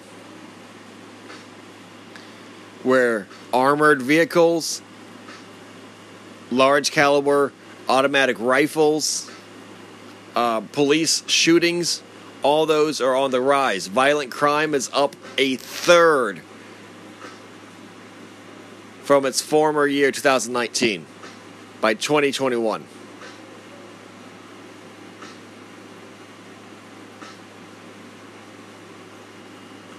That's specifically because of these zombies. These people who are going berserk and acting violently, antisocially, and cannot stop themselves from doing so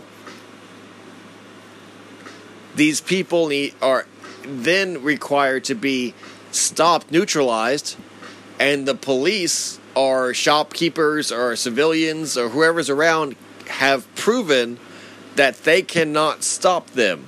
Shooters like spree shooters, uh, mass shooters, mass stabbers, mass uh, people who go crazy in stores that have already been filmed generally are not stopped by regular people who are just in the store with them. They they're not they're they're too violent. They they intimidate the normal person, and subsequently, people are now in this society not going to get themselves injured to prevent a stranger from getting injured. So, and plus, the cities the way they are, things like subway trains, etc. Um, Exactly. Like it's just they've already demonstrated within this last era that zombies can need to be stopped and are not stopped unless they have armed police. Police who are trained to use firearms and military tactics uh, that were provided to them by U.S. Stratcom through this proliferation of technology uh, known as the militarization of police in the last 10 years. Specifically, it you know, to stop drug dealers and gangs, etc. But really, it was to prepare a large scale infrastructure to prepare for violent citizenry, which was a natural reaction to 5G Wi Fi, to the chemicals they're putting in the food and water, to the chemicals in the vaccine, etc. That's all they knew that it's going to increase in uh, frequency, it's going to increase in danger uh, to the population, and that public places are increasingly more vulnerable, especially with as many firearms and just basic knives, like things like that. Someone could go with a baseball bat and just start wrecking up a Walmart, for example. And because the way society is created, that would have to be stopped by an armed police officer um, that would need to know the signs exactly. It, it had the society has changed that much. People don't realize it, but society has changed that much.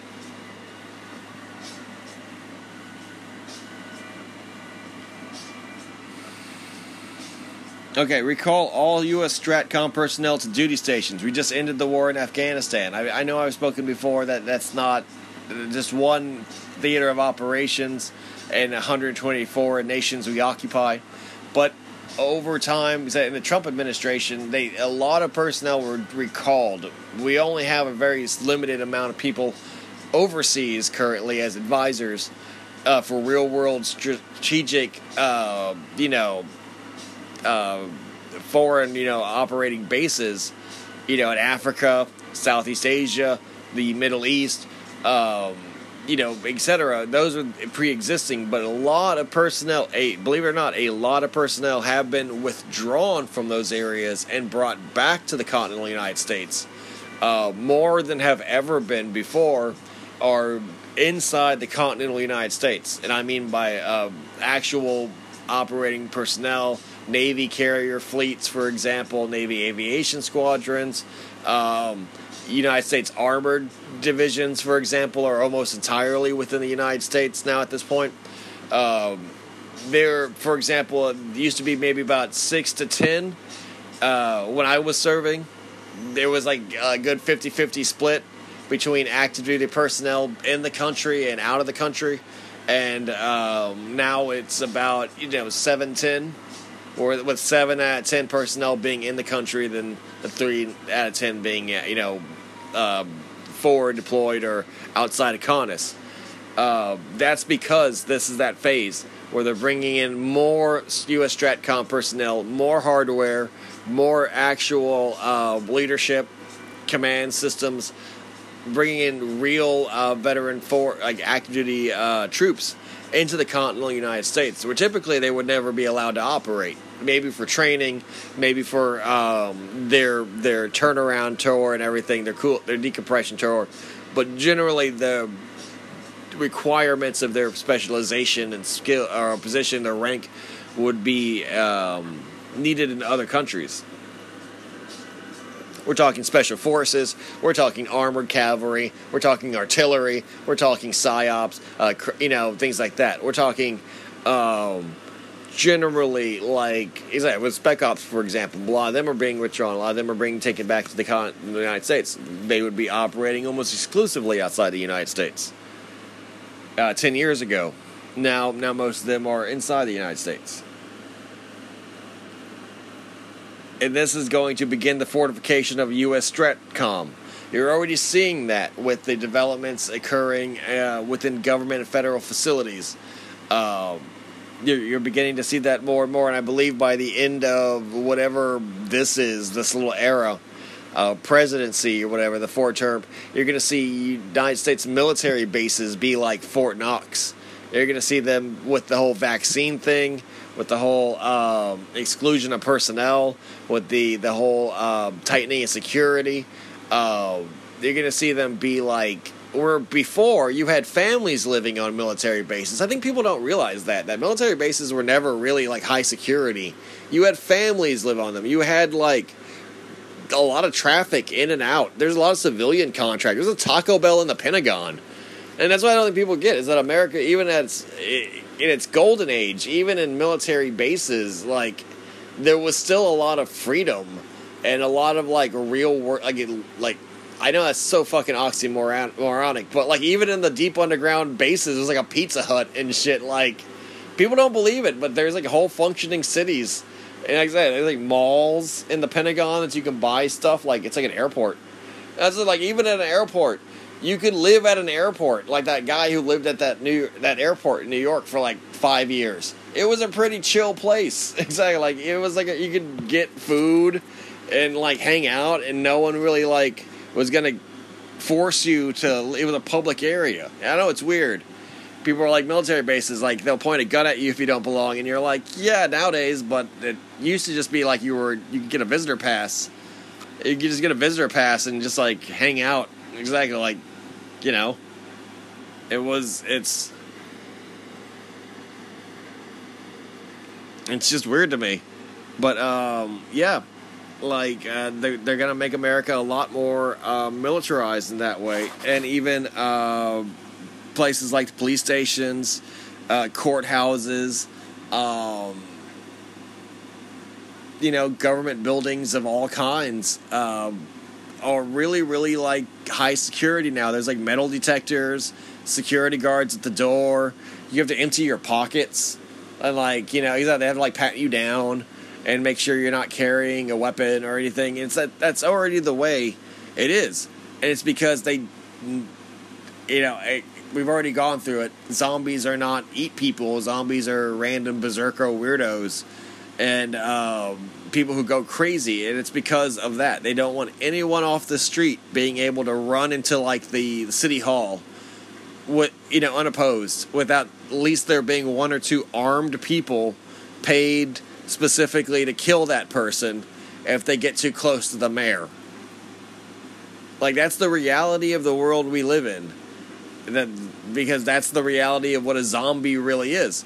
It's not someone who's gonna eat like the first person they see, but it could be a homeless person who may he's like was has just you know for whatever reason electronically chemically um, just insanity demon possession whatever decides to charge, um, you know, a person, you know, and, and like try to do as much damage to an area, like like a city hall in this example, with no explanation, with no ability to be negotiated with or to be just like you know stopped, unless you physically kill that person. And if they're you know, ignoring harm. They're ignoring like damage and wounds. They have no uh, mercy and compassion. It's a serious threat, and it's something you have to live with daily. It's like someone has to be every day be at the door with a weapon, because a anyone, literally anyone, could just run in there and attack you. And then you think that same threat at a Walmart. Exactly like you could literally just be at a Walmart, and somebody comes and stabs you in the throat and you're like, why? It doesn't make any sense. They didn't have, didn't know you. They didn't know who you were.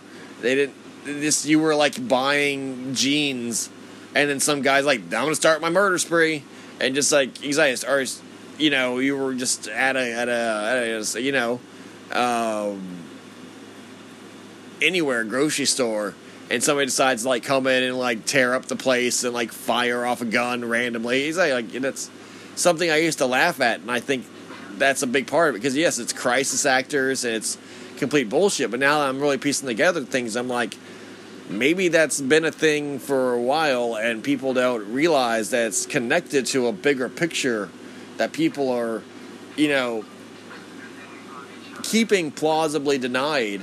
But that we know, the government knows. The government's already um, experimented with Homeland Security, national security. The country, the United States, Incorporated already knows that it's a side effect.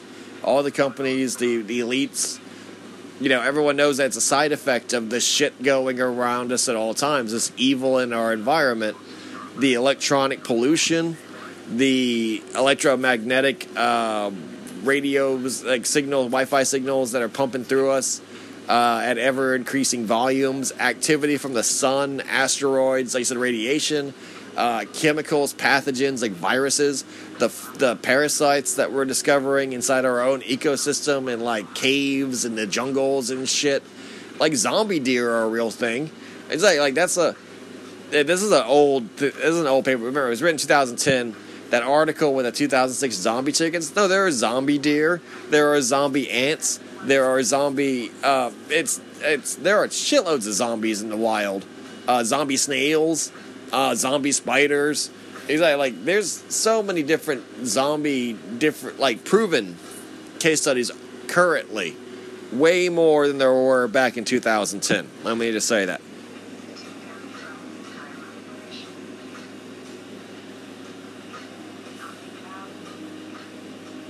Okay, so continuing.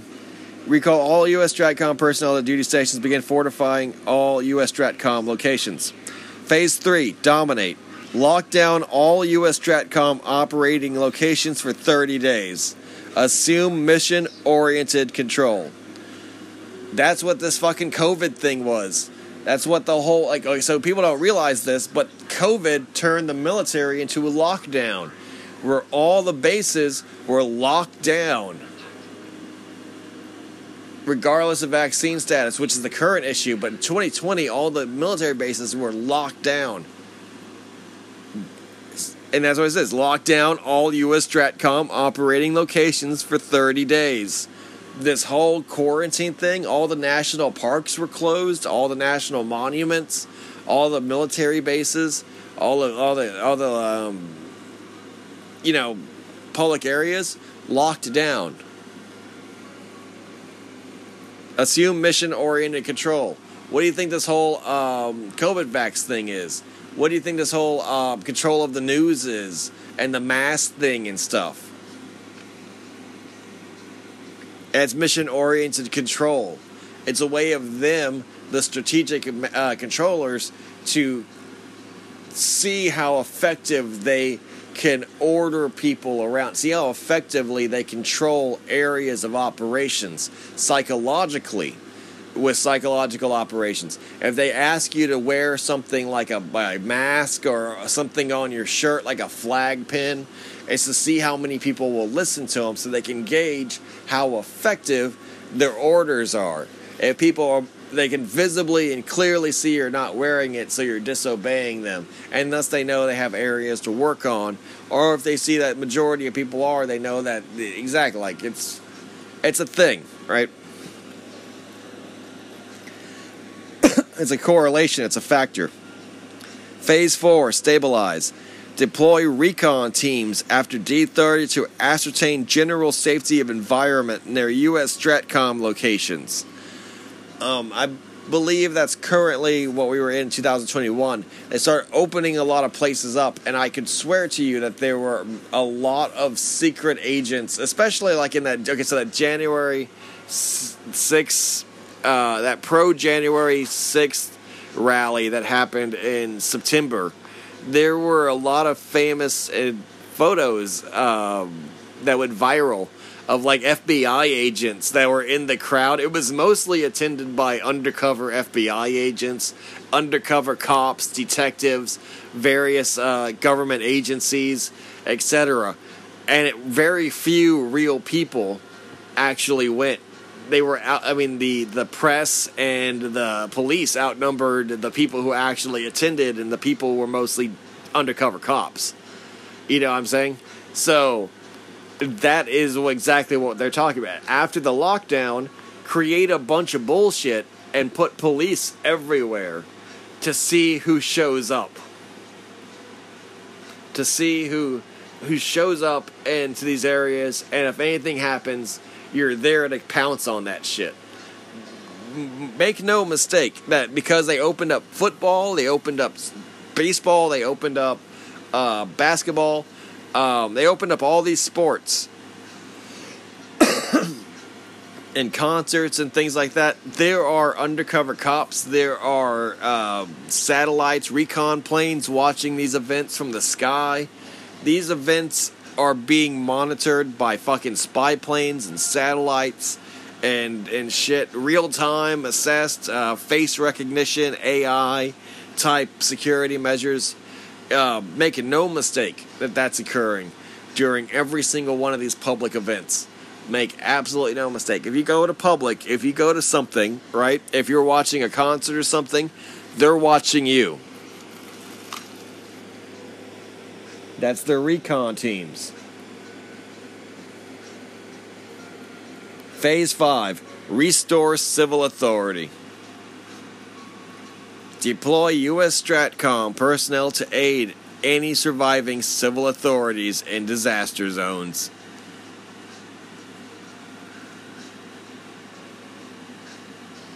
Now, when you think of that, think of Chicago's murder rate Think of like things like that. Like, um, not every city suffered for it, but think of LA. Think of um, all these places that are heavily urbanized and think of how they're all really pro vax and really pro COVID measures. They're all really pro mask, like in, and social distancing, like New York City and shit. And think about, really think about how much the the U.S. government, the federal government, controls these cities versus um, any like real internal like infrastructure. Like capital cities have a direct link to the federal government and things like that. Like all these major cities that are pro uh, mask mandate that have already kind of submitted to it, or to be the ones that are the biggest hit by these zombie apocalypses. They have the biggest homeless populations. LA, New York City, prime example. They have huge homeless populations. They have a huge crime problem. They have a huge crime problem. People don't even want to seriously consider how bad the crime is in Los Angeles.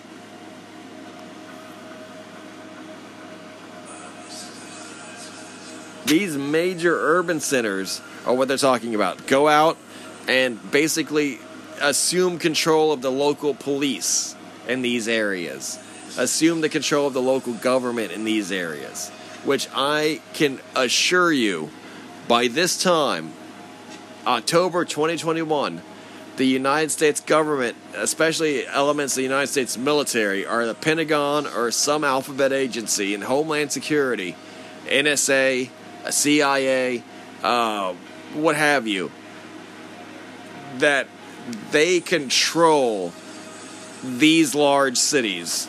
Every administrative function, they know all the citizens by by all their information. They have access to every file, every institution.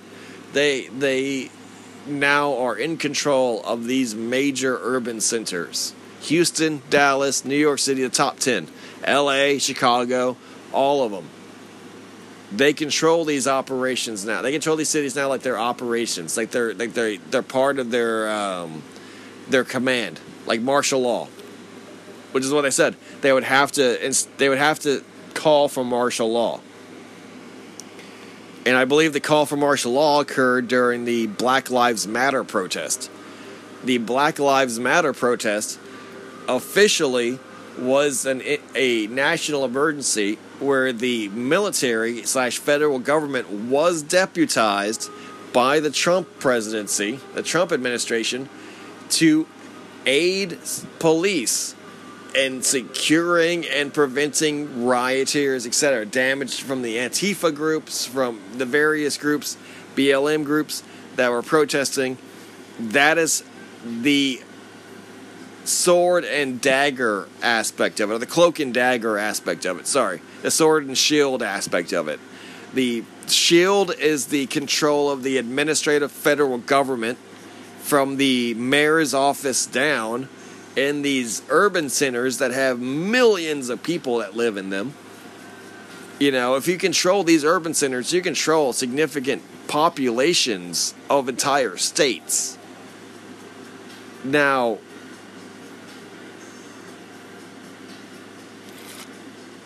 controlled by the military, you have access to all the real estate. You can reorient yourself from abroad to domestic control of the United States through these basically fortress cities with completely developed infrastructures that you can utilize. And he won't be seen as a foreign occupying power because the Constitution which typically suspends the garrisoning of soldiers in civilian quarters, is already suspended because martial law has been declared in 2020 before the election even occurred, specifically as a response to riots.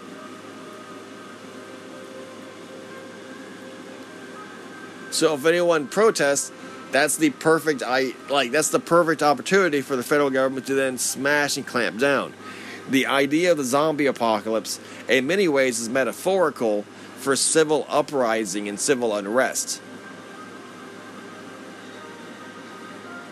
And at the same time, those are dual elements in the phenomenology of the zombie apocalypse. Because, yes, there is the zombie factor, but there's also the human factor. Because when the human factor goes into full survivalist mode, the metaphor for survivalist scavenger is that of an independence fighter a freedom fighter. of a um, militia member or a paramilitary or a uh, is a liberationist, a, a, a states' rightsist, a constitutionalist, a libertarian, a anarchist. You see how the verbiage is the same from a you know a villain like a Negan in like The Walking Dead, you know that someone who may want freedom is considered like an evil person in The Walking Dead, like the governor or Negan or any one of the other villains that they've encountered, and that you know they themselves are guilty of the same thing. But it's this might makes right system. So obviously, the federal government would have to prevent all violence from turning the world into really a slaughterhouse, and and thus the zombie apocalypse kind of like full spectrum is completed with both a zombie threat, a literal threat to life and and uh, security on a very basic and, and un, unnegotiable level. And then you have your uh, human threat, your scavengers, your criminals, your your um, organized radicals, your political agitators, your extremists, your abusers, your uh, thugs, you know, your your escaped convicts and and you know opportunists and rapists and things like that that would emerge in the chaos of of a you know lawless society. Well, the better of two evils, right? is a third evil that is more evil than both those evils, but it is evil in the name of safety. It's evil in the name of security.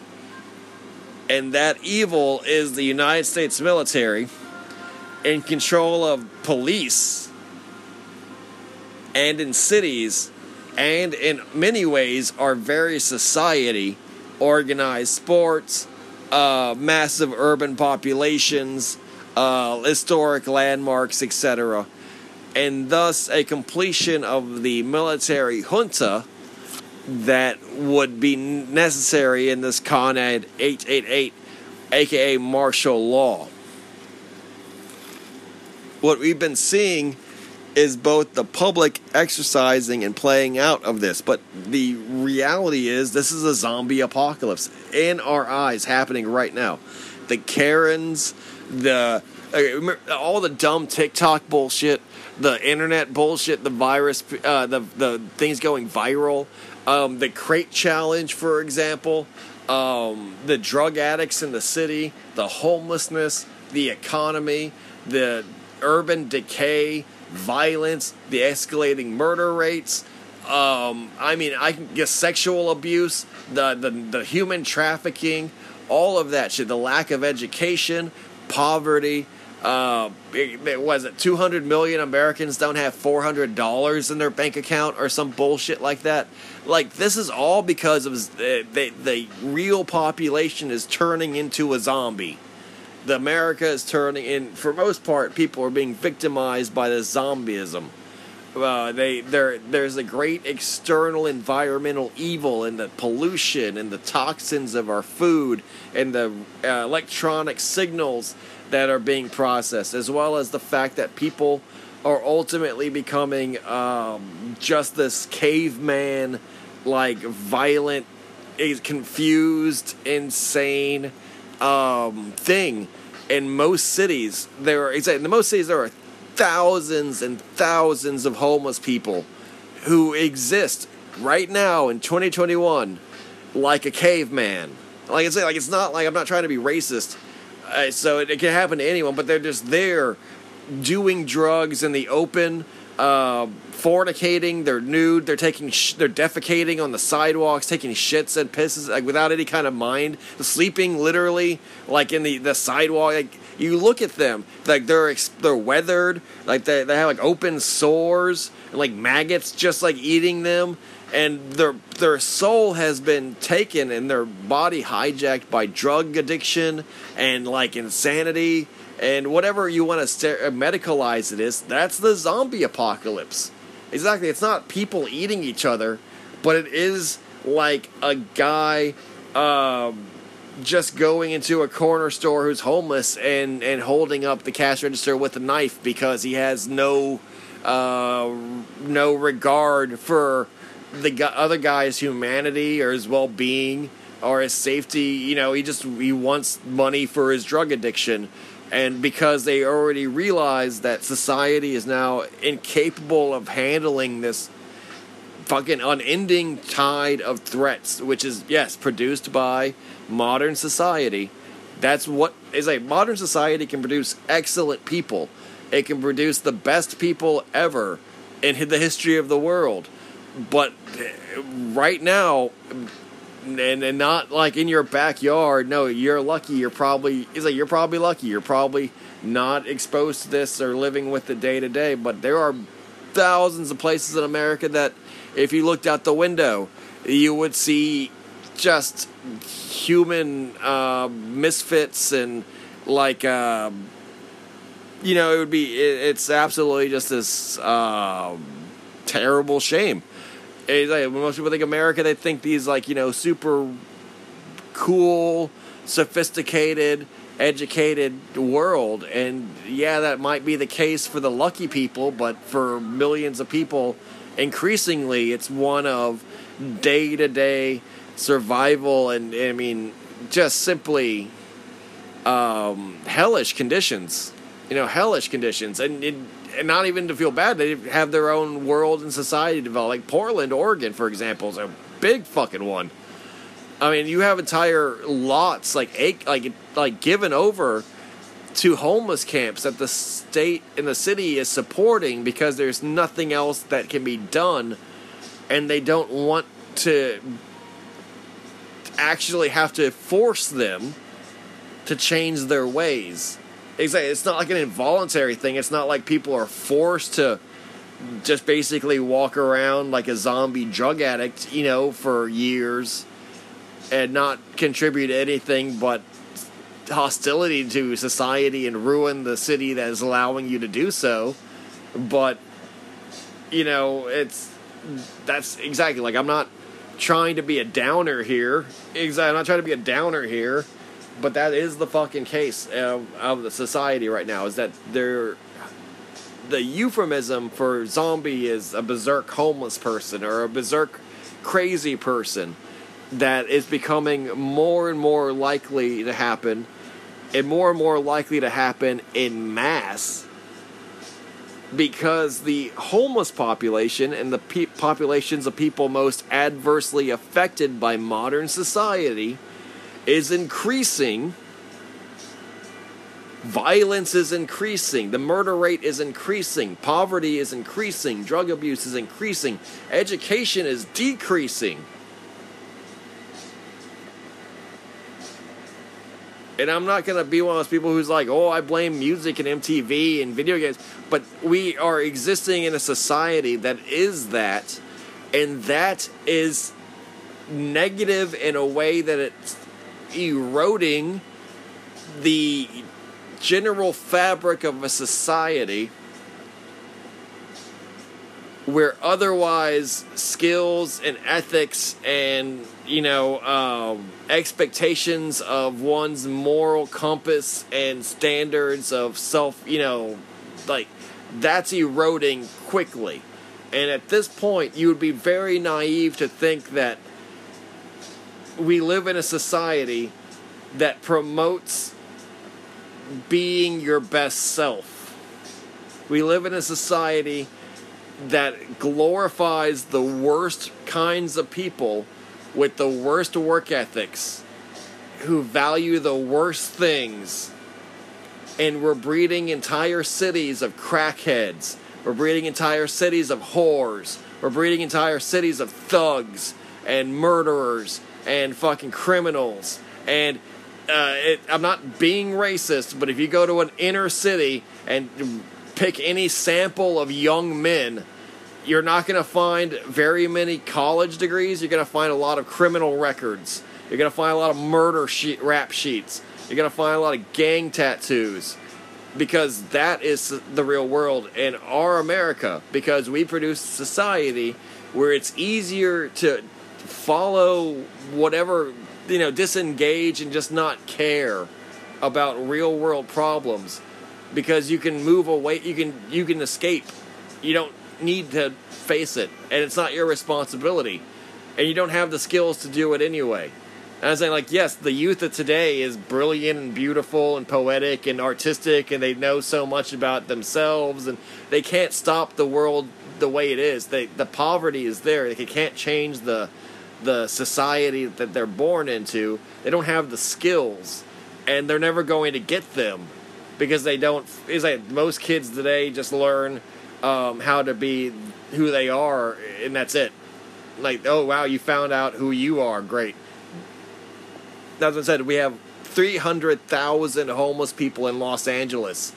For every artist and, and beautiful musician and brilliant Silicon Valley genius internet guy, Elon Musk's coming out, no one. They're throwing hundreds of millions of dollars. They're going to get $5 billion to the homeless in 2022.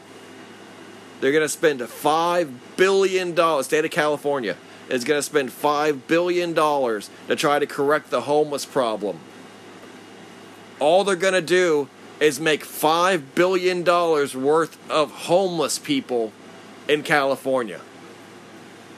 They cannot change the fact that their property and real estate values are skyrocketing because greed in real estate communities is is charging the middle class so much more and creating a massive poverty, uh, uh, basically a third world nation inside the city of Los Angeles because no one can afford to live there because the greedy rich people only see things through their own lens and they're like, yeah, $3,000 a month is not that much money to them.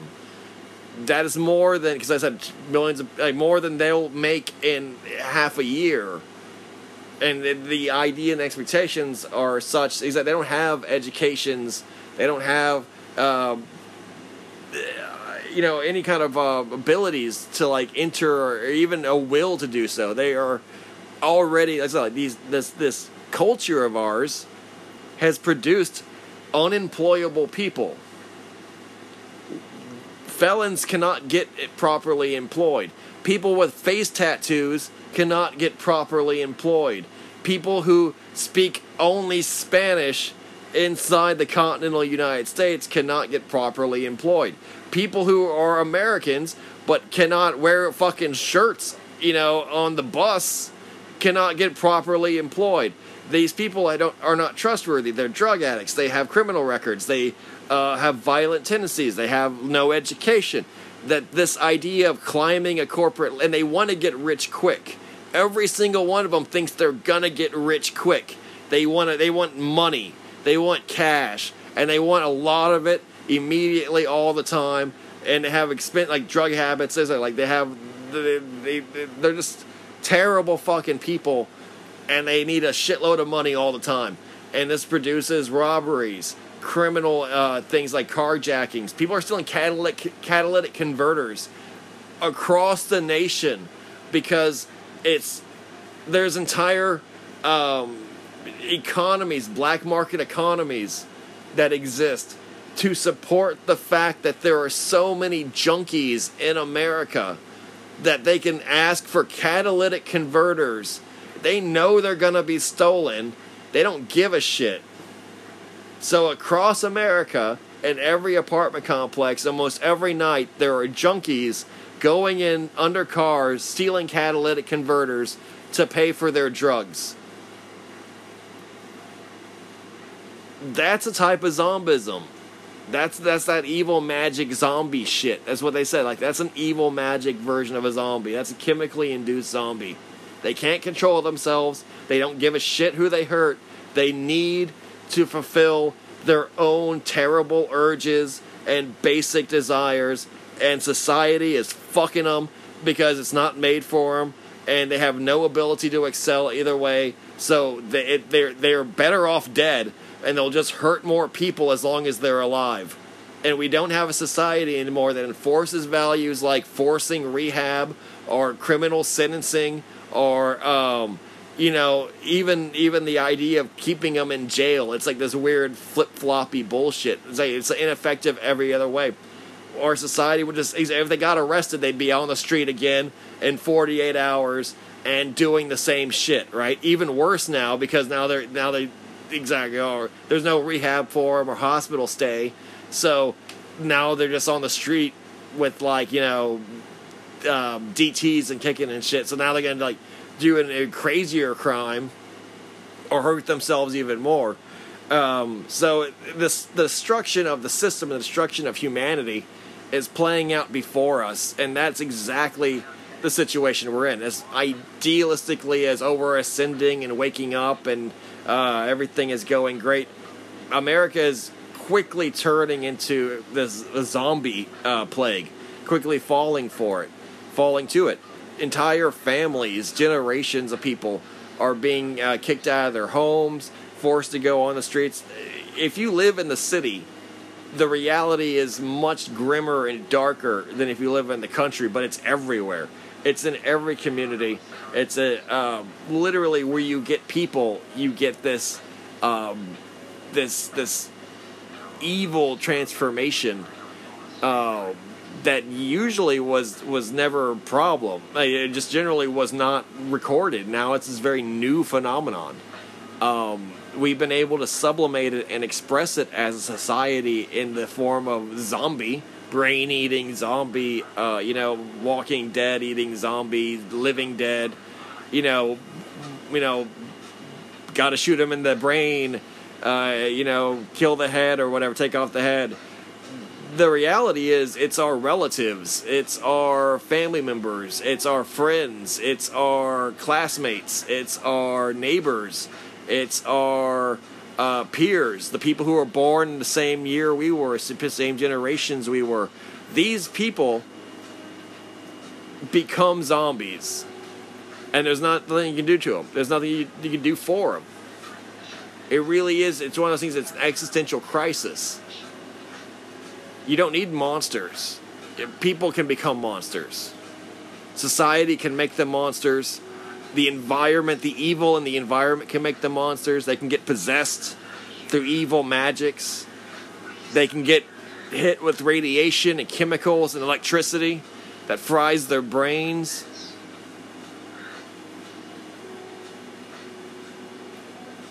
And what they want to do, what the response is, is to put more military in the public to make America like a war zone because that's what it's becoming. It's not to, it's not they wanted to do it and this is the excuse they're using. Although that is the kind of the case because they could have done it anyway if they ever wanted to, they would just be able to do it. The, the emergency situation was already there. This is the situation at hand. This is the emergency at hand.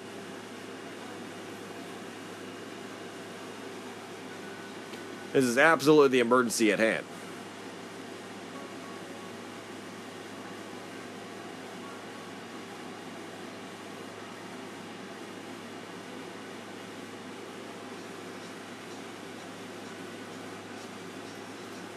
It's not that there's overpopulation either. There's an overconcentration of people in cities and a failure of infrastructures.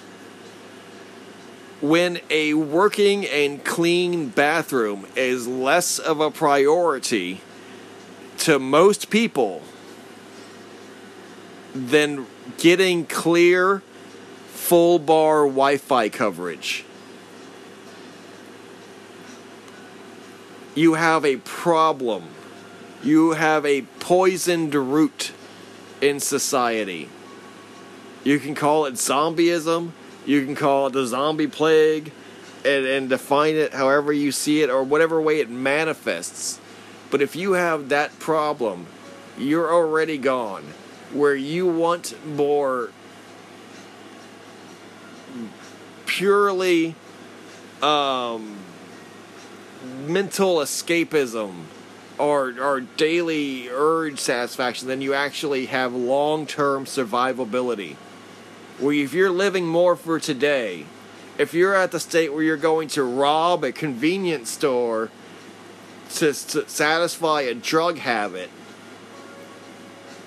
rather than work on like how which how like how you're going to recover and get through the next year and then 5 years and then 10 years and then 20 years if you don't have the understanding of your own future and you're living in this suicidal self-destructive attack on society like if you are that person going into a convenience store and destroying it vandalizing it in full view of everyone without any sense of self like you have no intention of running of like hiding uh, you know this is you're throwing your life literally away because you don't have a life at that point there's nothing that you think of that's worth saving and that's why it's so sick and sad is that a lot of what our society produces is that.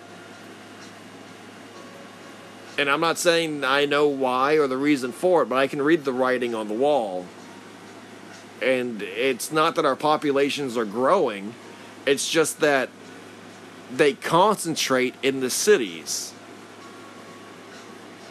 They have bus lines, they get there, they hitchhike, and all these dropouts, all these people who are literally are the walking dead, all these zombies gather in the cities and it makes them impossible to live in. You can't go to downtown Houston anymore.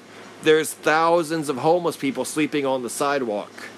It literally looks like people just lined up around buildings and and they're they're just there because it's an open environment and it's the place that they're not kicked out of. The the old Houston downtown filled with homeless people. Corpus Christi's downtown, filled with homeless people. New York City, filled with homeless people. Philadelphia, filled with homeless people. Miami, filled with homeless people. Uh, Los Angeles, filled with homeless people. Portland, filled with homeless people. All these cities, Seattle, filled with homeless people. Name a city, it's filled with fucking homeless people.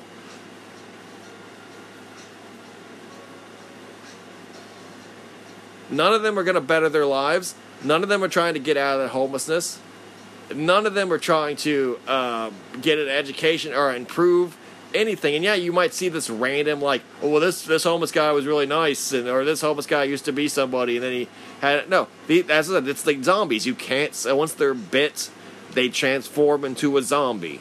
Once this thing happens, they become a zombie. and and because you know you, you don't want to believe it you want this idea of a friendly zombie. You want this idea of a friendly like you know maybe we just don't get it. Maybe we're the bad guys type thing. Like that's your sympathy. That's because you're not a zombie.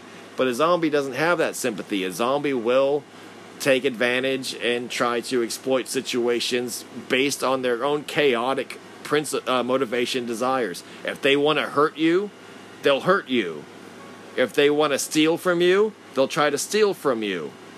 If they just want to fuck up shit and like just make a big scene, they'll do it. If they want to yell, they'll yell. If they want to make it like, you know, difficult for everyone around them, they'll do it. Like I said, like you've seen the videos, like a naked woman runs into traffic and like shits on a car. And you're like, what the fuck was that? Exactly. That's just living in the city. you know exactly what I'm saying too if you're listening to this. Because you know you're an adult and you live in the modern world. Everyone's seen videos like that where the cops are trying to chase a naked man who's like running downtown Washington D.C. You know they're trying to handcuff him and he's like fucking fighting them and then he gets away and everyone cheers. And you're like you this is the world we live in where if you're at Walgreens and like a woman comes in and she's like an overweight homeless woman and you're like stinking, you know, and she's like just smearing feces on things and you're like, that's living in the city. How crazy, right? Like, huh, not my problem. That's what I'm saying. We live in a society that if you saw a zombie, it was not your problem. You'd film it. You'd film it with your phone and post it on TikTok and be like, "Can you believe this shit happened? I, wow!" Like, because you don't want to get involved. You have the witness, uh, what the the witness uh, paradox thing. Like, you know, where you're, you're the witness effect, the observer effect, where you don't want to get involved because you don't want to, you know, risk it. You don't want to risk anything. And uh, you watch these things like um, home invasion, uh, the doorbell videos. People are just walking around good neighborhoods, good neighborhoods in the suburbs and stuff at night, like with fucking weapons, looking, trying to break into houses. Uh, uh, like every fucking night, people are trying to break into houses. Um, you know, and regardless of the fact that they have you know guns at home or not, it's still a, a threat. It's still a fact that yeah, living in Houston, where you know any given night, fucking black people might break it down your fucking door and hold you up and then kill you because you're a college kid and they're gonna like steal your Xbox and shit. And you and your this is the thing that happened. A 19 year old white college kid was killed by a 40 year old you know black man because he had seen them, knew where they lived as a, he was a gardener and saw that this group of kids, college kids, had a house. You know, like college kids sometimes go on like five ways on a house and rent it. So he's a rich kid. They broke in. It was a black on white crime, um, specifically racially motivated and a th- theft, and that's exactly the zombie thing. It's like I don't want to go too much into the race angle of it, but that's exactly it. Zombies. They don't. They're nihilistic. They have whatever motivation and agenda you can attribute to them, like oh, it's a race thing, or oh, it's a theft thing, or oh, it's. They're gonna act violently with no regard to human safety, no regard to law, order, ethics, right or wrong, um, who they hurt or not. They're going to do it because they want to do it. And if they can get away with it, they're never going to apologize. They have no idea of mercy or remorse. And they that guy would have gone back to work as soon as possible and just never told anyone he had killed that kid. He's, that's what I was like. That guy would have done it again. That guy has probably done it before. That guy would have had relationships. He would have children. He would have tried to live his life without telling anyone that he shot a 19 year old uh, ch- a 19 year old young man after trying to rob him of his like video games and his like jewelry and shit. Because he you know had a drug addiction and you know what he he had to survive. He needed to survive. And and thus killed the future of this person and that family etc and it's the exact thing that they're trying to put it on now is that oh it's a class thing. Like oh well the poor people are robbing the rich no it's we live in a society now that's producing that. Yeah, both rich and poor are, are zombies. You know, exactly. Like, that's the thing. Like, once you get into this idea of zombism, society isn't reacting fast enough. It's allowing that literally to be their neighbor, where they live next door and sympathize with the greatest threat to their very existence.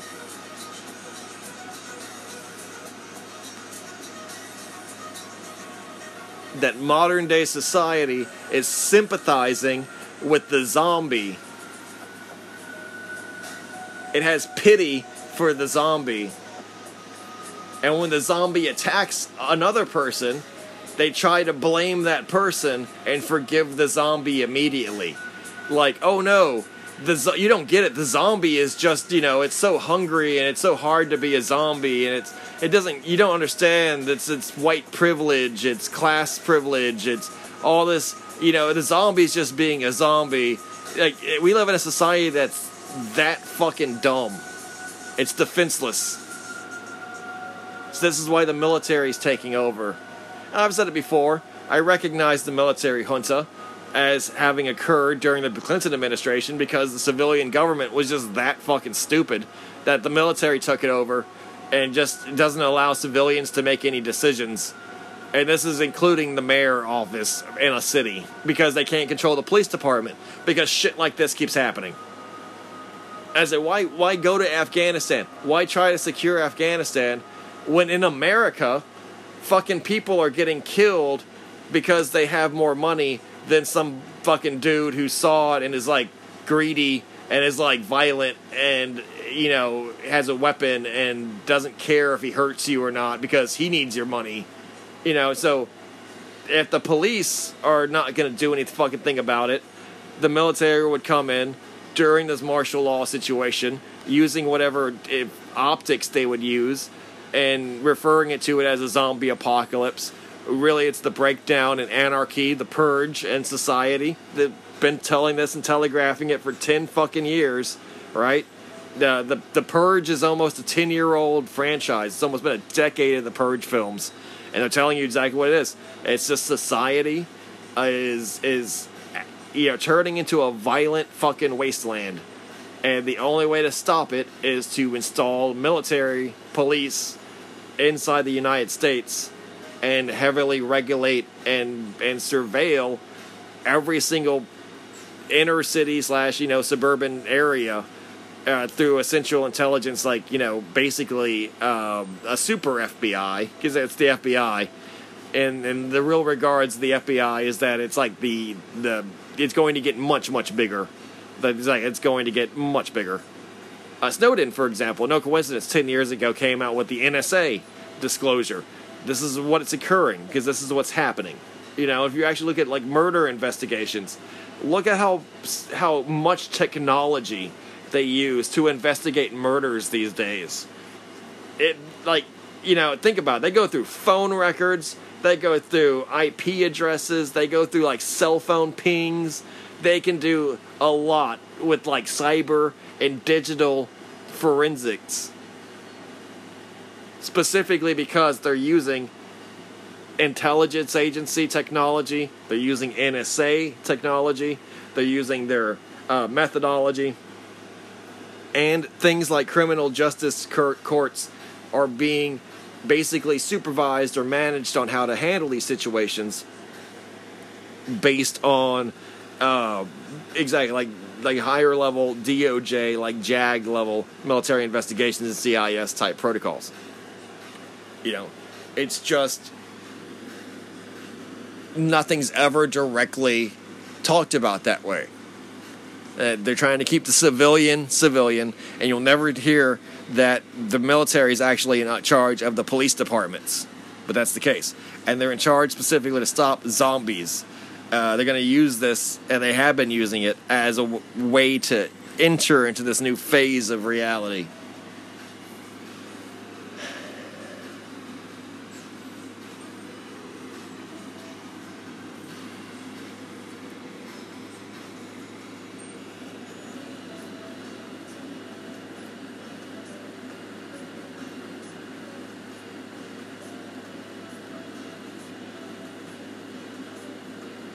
Okay, let's uh, continue on.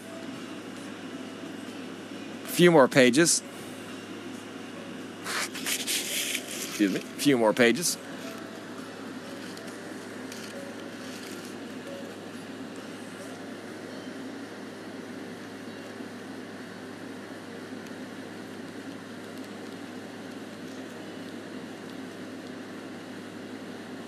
Actually, there's a lot about 16.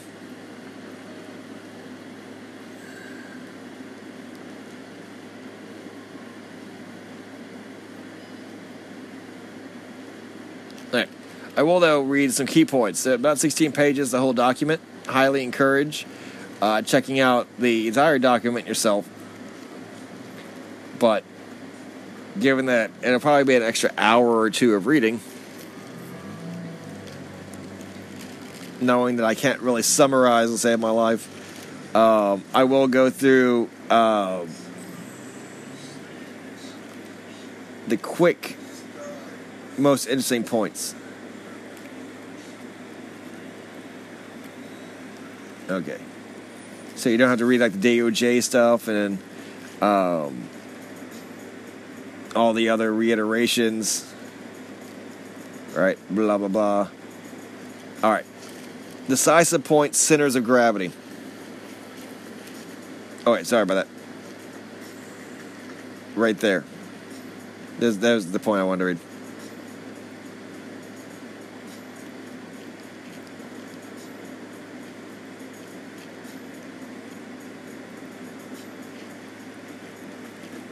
Enemy forces.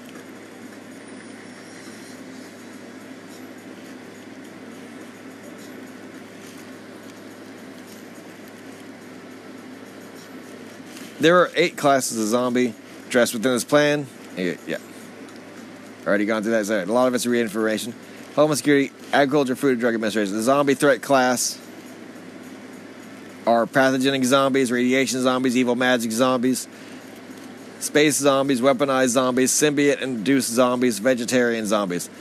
Of the eight classes of the zombies, four are caused by natural phenomenon that can be reliably monitored and predicted. Zombie caused by natural phenomenon are the Papa Zulus, the Romeo Zulus, Sierra Zulus, and Sierra India Zulus. Romeo Zulus can also be caused by man made phenomena. Of the eight classes of zombies, two are caused by man made or engineered phenomena that can be reliably monitored and predicted. Zombies caused by man made phenomenon are Romeo Zulus and Whiskey Zulus. Romeo Zulus can also be caused by natural phenomenon. Of the eight classes of zombies, one type is caused by occult phenomenon, the EMZ, Echo Mike uh, Zulu. Based on most science fiction sources, EMZ, despite being the hardest threats to eliminate directly by attacking the zombie life form, can usually be eliminated. The source of the evil magic or is destroyed. There is evidence to suggest that the Chaplain Corps may prove integral to countering these threats. Of the eight classes of zombies, one type is created to undetermined phenomena caused by natural phenomenon. Uh, Victor Zulu. This class of zombie has been documented on the popular video game Plants vs. Zombies, right? Yeah. And the movie Signs, starring the actor Mel Gibson. No current examples of the zombie class have ever been captured or examined by the scientists. Planning. For planning purposes, the worst case threat scenario for this con plan is the emergence of a zombie phenomenon, highly transmissible, high attack rates, high virulence, little or no immunity, and limited effective countermeasures, only susceptible to destruction of the brainstem. This event would produce a situation in which DoD would experience significant negative impacts on readiness, e.g., personnel availability, training and manning, equipping and deploying the force while being simultaneously directed to provide subsequent support to civil authorities and deter and respond to opportunistic adversarial aggression. The primary characteristics of highly threatening zombie phenomenon are the pathogens, ability to invade a host without being observed, bite or other visible wounds not being required, the ability to successfully reproduce within a host, human, animal, or plant, as ability to exploit abundant natural hosts or vectors, not just limited to humans, but able to spread among the host of animals, etc. A potential to mutate quickly, mitigating our ability to develop a vaccine or cure, and highly transmissible, resulting in large numbers of people becoming sick or simultaneously absent from the workforce. Our entire herds, flocks, or core of uh, military being infected or contaminated simultaneously. A second order effect of zombie phenomenon of operational significance is the potential for political, social, or economic instability and or degradation of allied military readiness, while adversarial effects or resources may also be infected their readiness or operational capability or domestic stability may not be impacted in the same manner, to the same degree, or at the same time as the U.S. and its allies. The degree to which countries and regions can mitigate morbidity, mortality, and associate effects dur- during the zombie phenomenon event and reintegrate recovery, if possible, individuals and agricultural systems into society will have a considerable impact on military force capabilities the countries with more advanced, prepared, and robust healthcare and agricultural systems, to include a responsive quarantine capability, will be better able to mitigate many of the zombie phenomenon effects. Key security concerns that would arise from a zombie phenomenon events of an operational significance include opportunistic aggression, opportunities for violent extremists to acquire weapons of mass destruction during reduced security capabilities, reduced partner capacity during and after a zombie phenomenon, instability resulting from a humanitarian disaster, and decreased production and distribution of essential goods and services. The prevalence of a zombie phenomenon coupled with political, social, and economic instability may result in reduced security capabilities, providing an opportunity for international military conflicts, increased terrorist activity, internal unrests, political and economic collapses, humanitarian crises, and dramatic civil unrest. Enemy center of gravity, COG, once a zombie phenomenon is capable of efficient, effective, and sustained transmission, its COG will be geographic speed at which it can spread, attack rates within the host population, and the virulency of the f- zombie phenomenon. A zombie phenomenon will produce cascading effects due to the large amount of simultaneous absences over extended periods of time and the loss of significant critical infrastructure, key resources, and a national, regional, regional or international scale. Critical capabilities the ability to efficiently and effectively reproduce within a host, mutate quickly, and transmit from host to host are key requisites for the realization of a worst case zombie phenomenon scenario. The degree of transmiss- transmissibility depends on a number of key factors such as a pathogen mutation, transmissibility of a new strain among host or vectors, proximity and behavior of host or vectors, travel between population centers or processing facilities, survivability outside a host, and availability, effectiveness of countermeasures.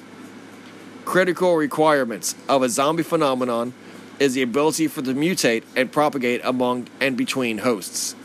Efficient transmissions can occur in a number of ways, including respiratory airborne disease, direct skin contact, food and water contamination, biological vectors such as mosquitoes, sand fleas, and ticks, and via fomites, e.g., doorknobs, desktops, vehicles, machinery,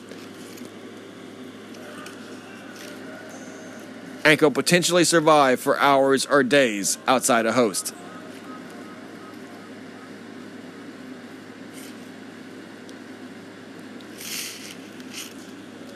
Disease impact severe enough to incapacitate or render unusable large amounts of hosts will likely generate additional psychological impacts among a population. Absenteeism due to fear, panic, hoarding, trade restrictions. Furthermore, the infected host must survive long enough to shed disease agent in sufficient quantity to infect others because zombies do not expire naturally, as is the case with humans suffering from other diseases, such as influenza or Ebola, there is no inherent break on the spread of disease. Finally, the disease requires susceptible populations, which includes those that are immunologically native and inadequately trained to prevent environmental or occupational health measures. Note, the spread of the zombie effect via either respiratory, airborne means, or through formalities is considered the most highly dangerous course of action and least likely based on historical evidence. Critical vulnerabilities. The disease agent cannot infect an immunologically protected host, should such capability be developed, and subsequent, uh, subsequently non pharmaceutical intervention measures. Various forms of environmental disinfection, vector control, devi- development or effective immune responses by vaccine or natural infection, and pharmaceutical prophylaxis or treatment. Non pharmaceutical interventions include targeted layered containment, social distancing, use of personal protective equipment, PPE, non exposure, hand washing, disinfection, isolation, quarantine, culling, equipment sanitation, etc., which can impede transmission.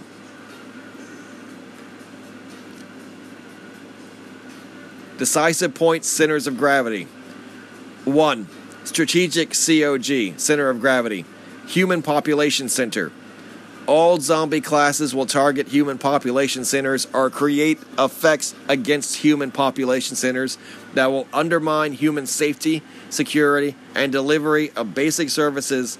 VZs will target agricultural resources that humans depend on. 2. Operational. Operational center of gravity. Lines of communication. Zombies cannot drive, climb, or swim. Although zombies can wade into water, they cannot float or swim. Zombies will utilize surface roads to reach human population centers and to increase their numbers by attacking fleeing humans. Although waterways are likely to remain viable, humans can also only use them safely if they are very wide and they are free of any means for zombies to reach down and grab them, such as from bridges. Humans, in turn, depend on access to LOCs to evacuate from zones of zombie incursion and to ensure the delivery of goods necessary for the survival during a zombie attack. Operational center of gravity 2 potable water sources. Zombies do not drink water, but humans do. Humans typically cannot survive longer than 10 days without fresh water. Zombies will likely be drawn to potable water sources by the presence of human food sources that zombies prey on. Zombies cannot be expected to contaminate potable water sources with various contaminants during these attacks, further limiting the supply of available potable water, potable water for humans. Decisive points, critical cap capabilities.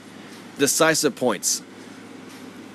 The following critical capabilities are crucial enablers for the strategic and operational centers of gravity to function. As such, they are essential to the accomplishment of this plan's objective.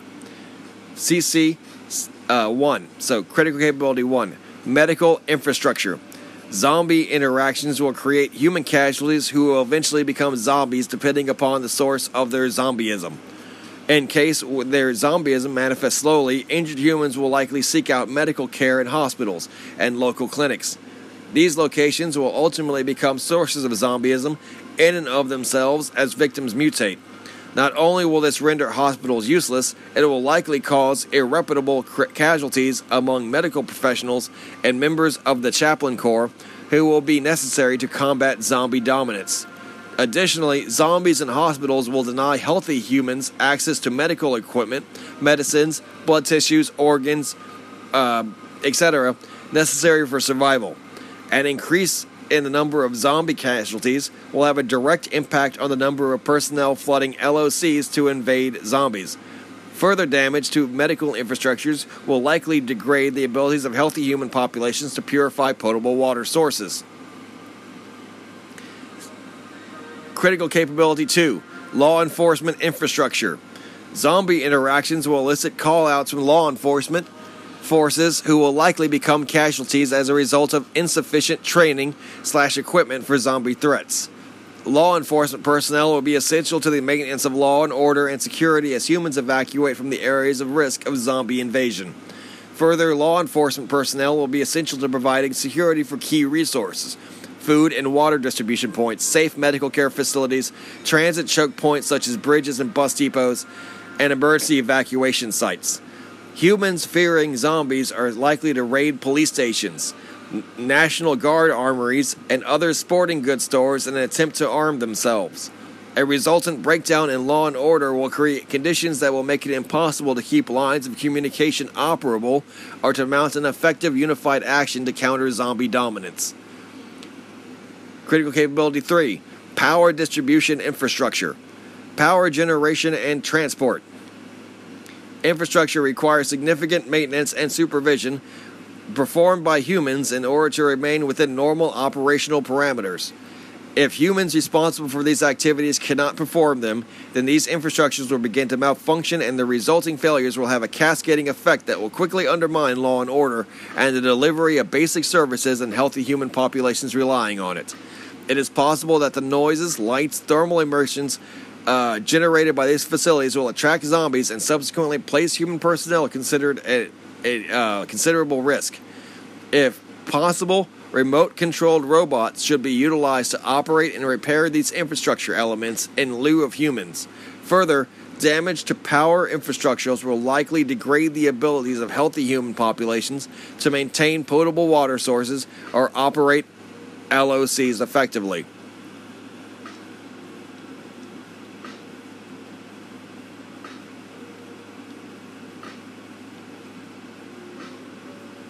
And isn't that what they're already taking care of and, and taking over?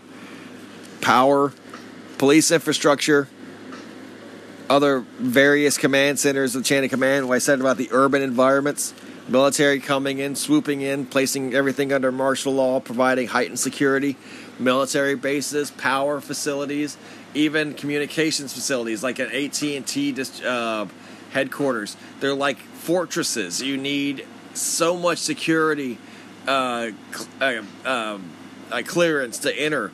Everything from police stations, where you could literally, back in the old days, walk into a police station and just hang out. Like I know it sounds weird. No one would do that, but yeah, like you, could you could be visiting someone. You would be invited there. Now they're like little Fort Knoxes. They're like little well armed fortresses.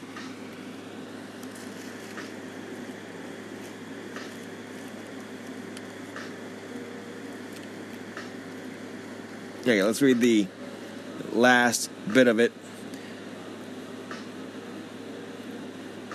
Decisive points, critical requirements. Critical requirement one effective emergency triage operation procedures.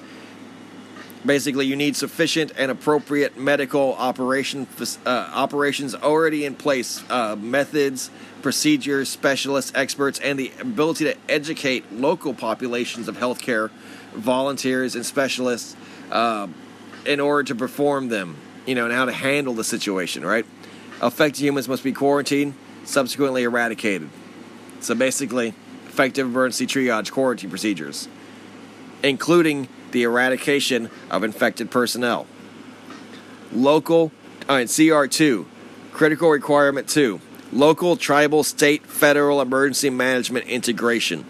Effective communications between local, tribal, state, and federal law enforcement emergency management agencies will be essential in a concerted effort to secure healthy human populations and the resources they depend upon from zombie domination. As stated in the 9 11 Commission report, law enforcement and emergency management entities at all levels require interoperable communications equipment, hazmat decontamination equipment, comparable training standards, and coordinated procedures Gaps and scams between these entities will create conditions that will undermine all the CCs in this plan. Critical requirement three effective infrastructure security. If energy, water, and sewage sanitation uh, infrastructure are compromised by zombies, conditions will be created that could undermine law and order and induce systematic failures in medical and water distribution capabilities. Further, in the case of sewage and sanitation infrastructure, if zombies compro- compromise three capabilities, um, conditions will exist that will facilitate the spread of disease and pathogen harboring parasites. In addition, compromise to these capabilities will jeopardize food and water sources for healthy humans and other wildlife and fauna that could prevent key uh, survival strategies. If compromised, the capabilities of the CR could undermine all the CCs in this plan. CR number four, safe food, water, and fuel distribution networks. Ultimately, healthy human populations and the forces protected them will require the means to acquire, purify, and distribute foodstuffs, water, and fuels for heat and machine operations. Failure to maintain security, supporting the distribution networks and modes for food, water, and fuel will compromise the longevity of healthy humans, decrease the amount of time that humans can remain sheltered in place or barricaded from zombie threats, and cause the competition for resources that will undermine law and order. If compromised, the capabilities of the CR could undermine all the CCs in this plan. CR number five effective threat surveillance and warning programs. Government agencies at all levels must possess an effective means to communicate information about zombie outbreaks, potential zombie contamination vectors, and the safety and security of critical support infrastructure and LOCs within the area of operations. Absent an effective surveillance program, zombie forces could mass with an effective response and could mount a healthy individual to form a counter zombie dominance. Oh, sorry, effective response and could be mounted by healthy humans to counter zombie dominance. Failure to institute an effective surveillance and warning program is outlined, and the CR could undermine all CCs in this plan. Friendly elements, federal departments and agencies, U.S. Department of State, the Secretary of State, primarily through the USA ADSUP, is uh, out, responsible for coordinating international preparation and response to include persuading other nations to join our efforts to contain and slow the spread of the zombie phenomenon, limiting the adverse impacts of trade and commerce, and coordinating the efforts to assist the other nations at impacting zombie phenomenon. The DOS is also responsible for interactions with all American citizens overseas. U.S. Department of Defense. Basically, everyone knows that one. Defense Commissary Agency. support installation level preparedness and zombie phenomenon contingency response planning, Defense Contract Management Agency, Defense Information Systems Agency, Defense Intelligence Agency, National Center for Medical Intelligence, Defense Logistics Agency, the DLA, Defense Threat Reduction Agency, the DTRA, National Geospatial Intelligence Agency, the NGA. All of those government agencies are considered critical allies.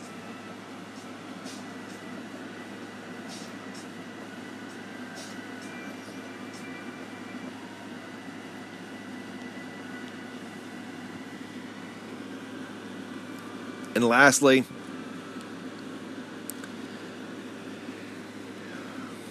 decisive points, critical vulnerabilities. Critical vulnerability number one individual healthy humans. The individual healthy human is the single most important factor shared by all the COGs, CCs, and CVs in this plan. A zombie outbreak can affect thousands of IHHS, the individual healthy humans, in a span of minutes. Ironically, given the consideration that zombie outbreaks and human hosts cannot possibly last longer than 40 days because human hosts require food and water to continue functioning, there may be times when IHHSs, individual healthy humans, will be forced to abandon other IHHSs, individual healthy humans, who are evacuating in the face of incoming zombie forces. Individual healthy humans must not be allowed to go back for family, friends, and other personnel who cannot get away from zombies quickly enough. All individual healthy humans who fall behind must be left behind. Such decisions are abhorrent for normal individual healthy humans, and military and law enforcement personnel protecting them must rigidly enforce such restraints. Healthy humans can wait out a zombie outbreak if they are prudent. Nothing can be done to cure a human if they become a zombie. Every human that becomes a zombie increases the enemy's numbers and decreases the chances that healthy humans will survive. That is the complete Con Ed 8888 official U.S. Stratcom defense plan and their official, at least 2010 era, plan to prevent zombie outbreaks, which I believe were code for hostile homeless people turned quote unquote zombie due to toxic environmental factors in modern day urban environments. I believe the language of CONAD 8888 is metaphorical, referring to masses of urban homeless as a threat to national security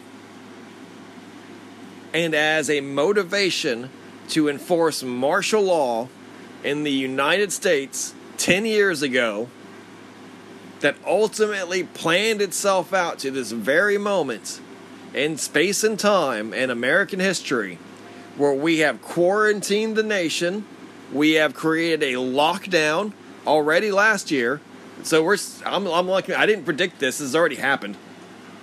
I'm just trying to piece together the I'm connect the dots. I'm trying to piece together the puzzle.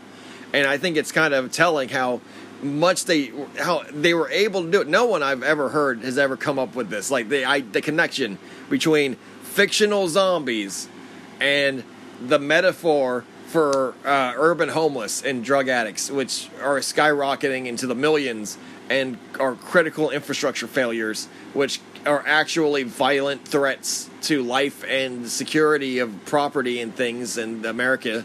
You know, I said they're national security threats, much more dangerous than terrorism, much more dangerous than a foreign power. Uh, you know, I say no, no foreign military has attacked America in like you know a hundred years, if not more. Uh, whereas riots happen almost every year in cities, especially as you know we saw them as time went on. They were allowed to happen. That was an unavoidable um, fact of urbanity and has been happening for a long. These protests, these riots, that is zombism. That is this type of zombie metaphor they were using, where these masses of populations of civilians that have nothing to lose, that act violently, that act destructively, and that civi- civilian cities were taken over by the military and the intelligence apparatuses, like as mentioned, DIA, etc., CDC especially, as ways of controlling and fortifying these cities to create a fortress United States. And thank you all very much for listening. Namaste and shalom. Iron sharpens iron. A friend sharpens a friend. You guys got a lot of guts out there for sticking through this this uh, very long episode, but I hope you guys gather a lot of in in benefit.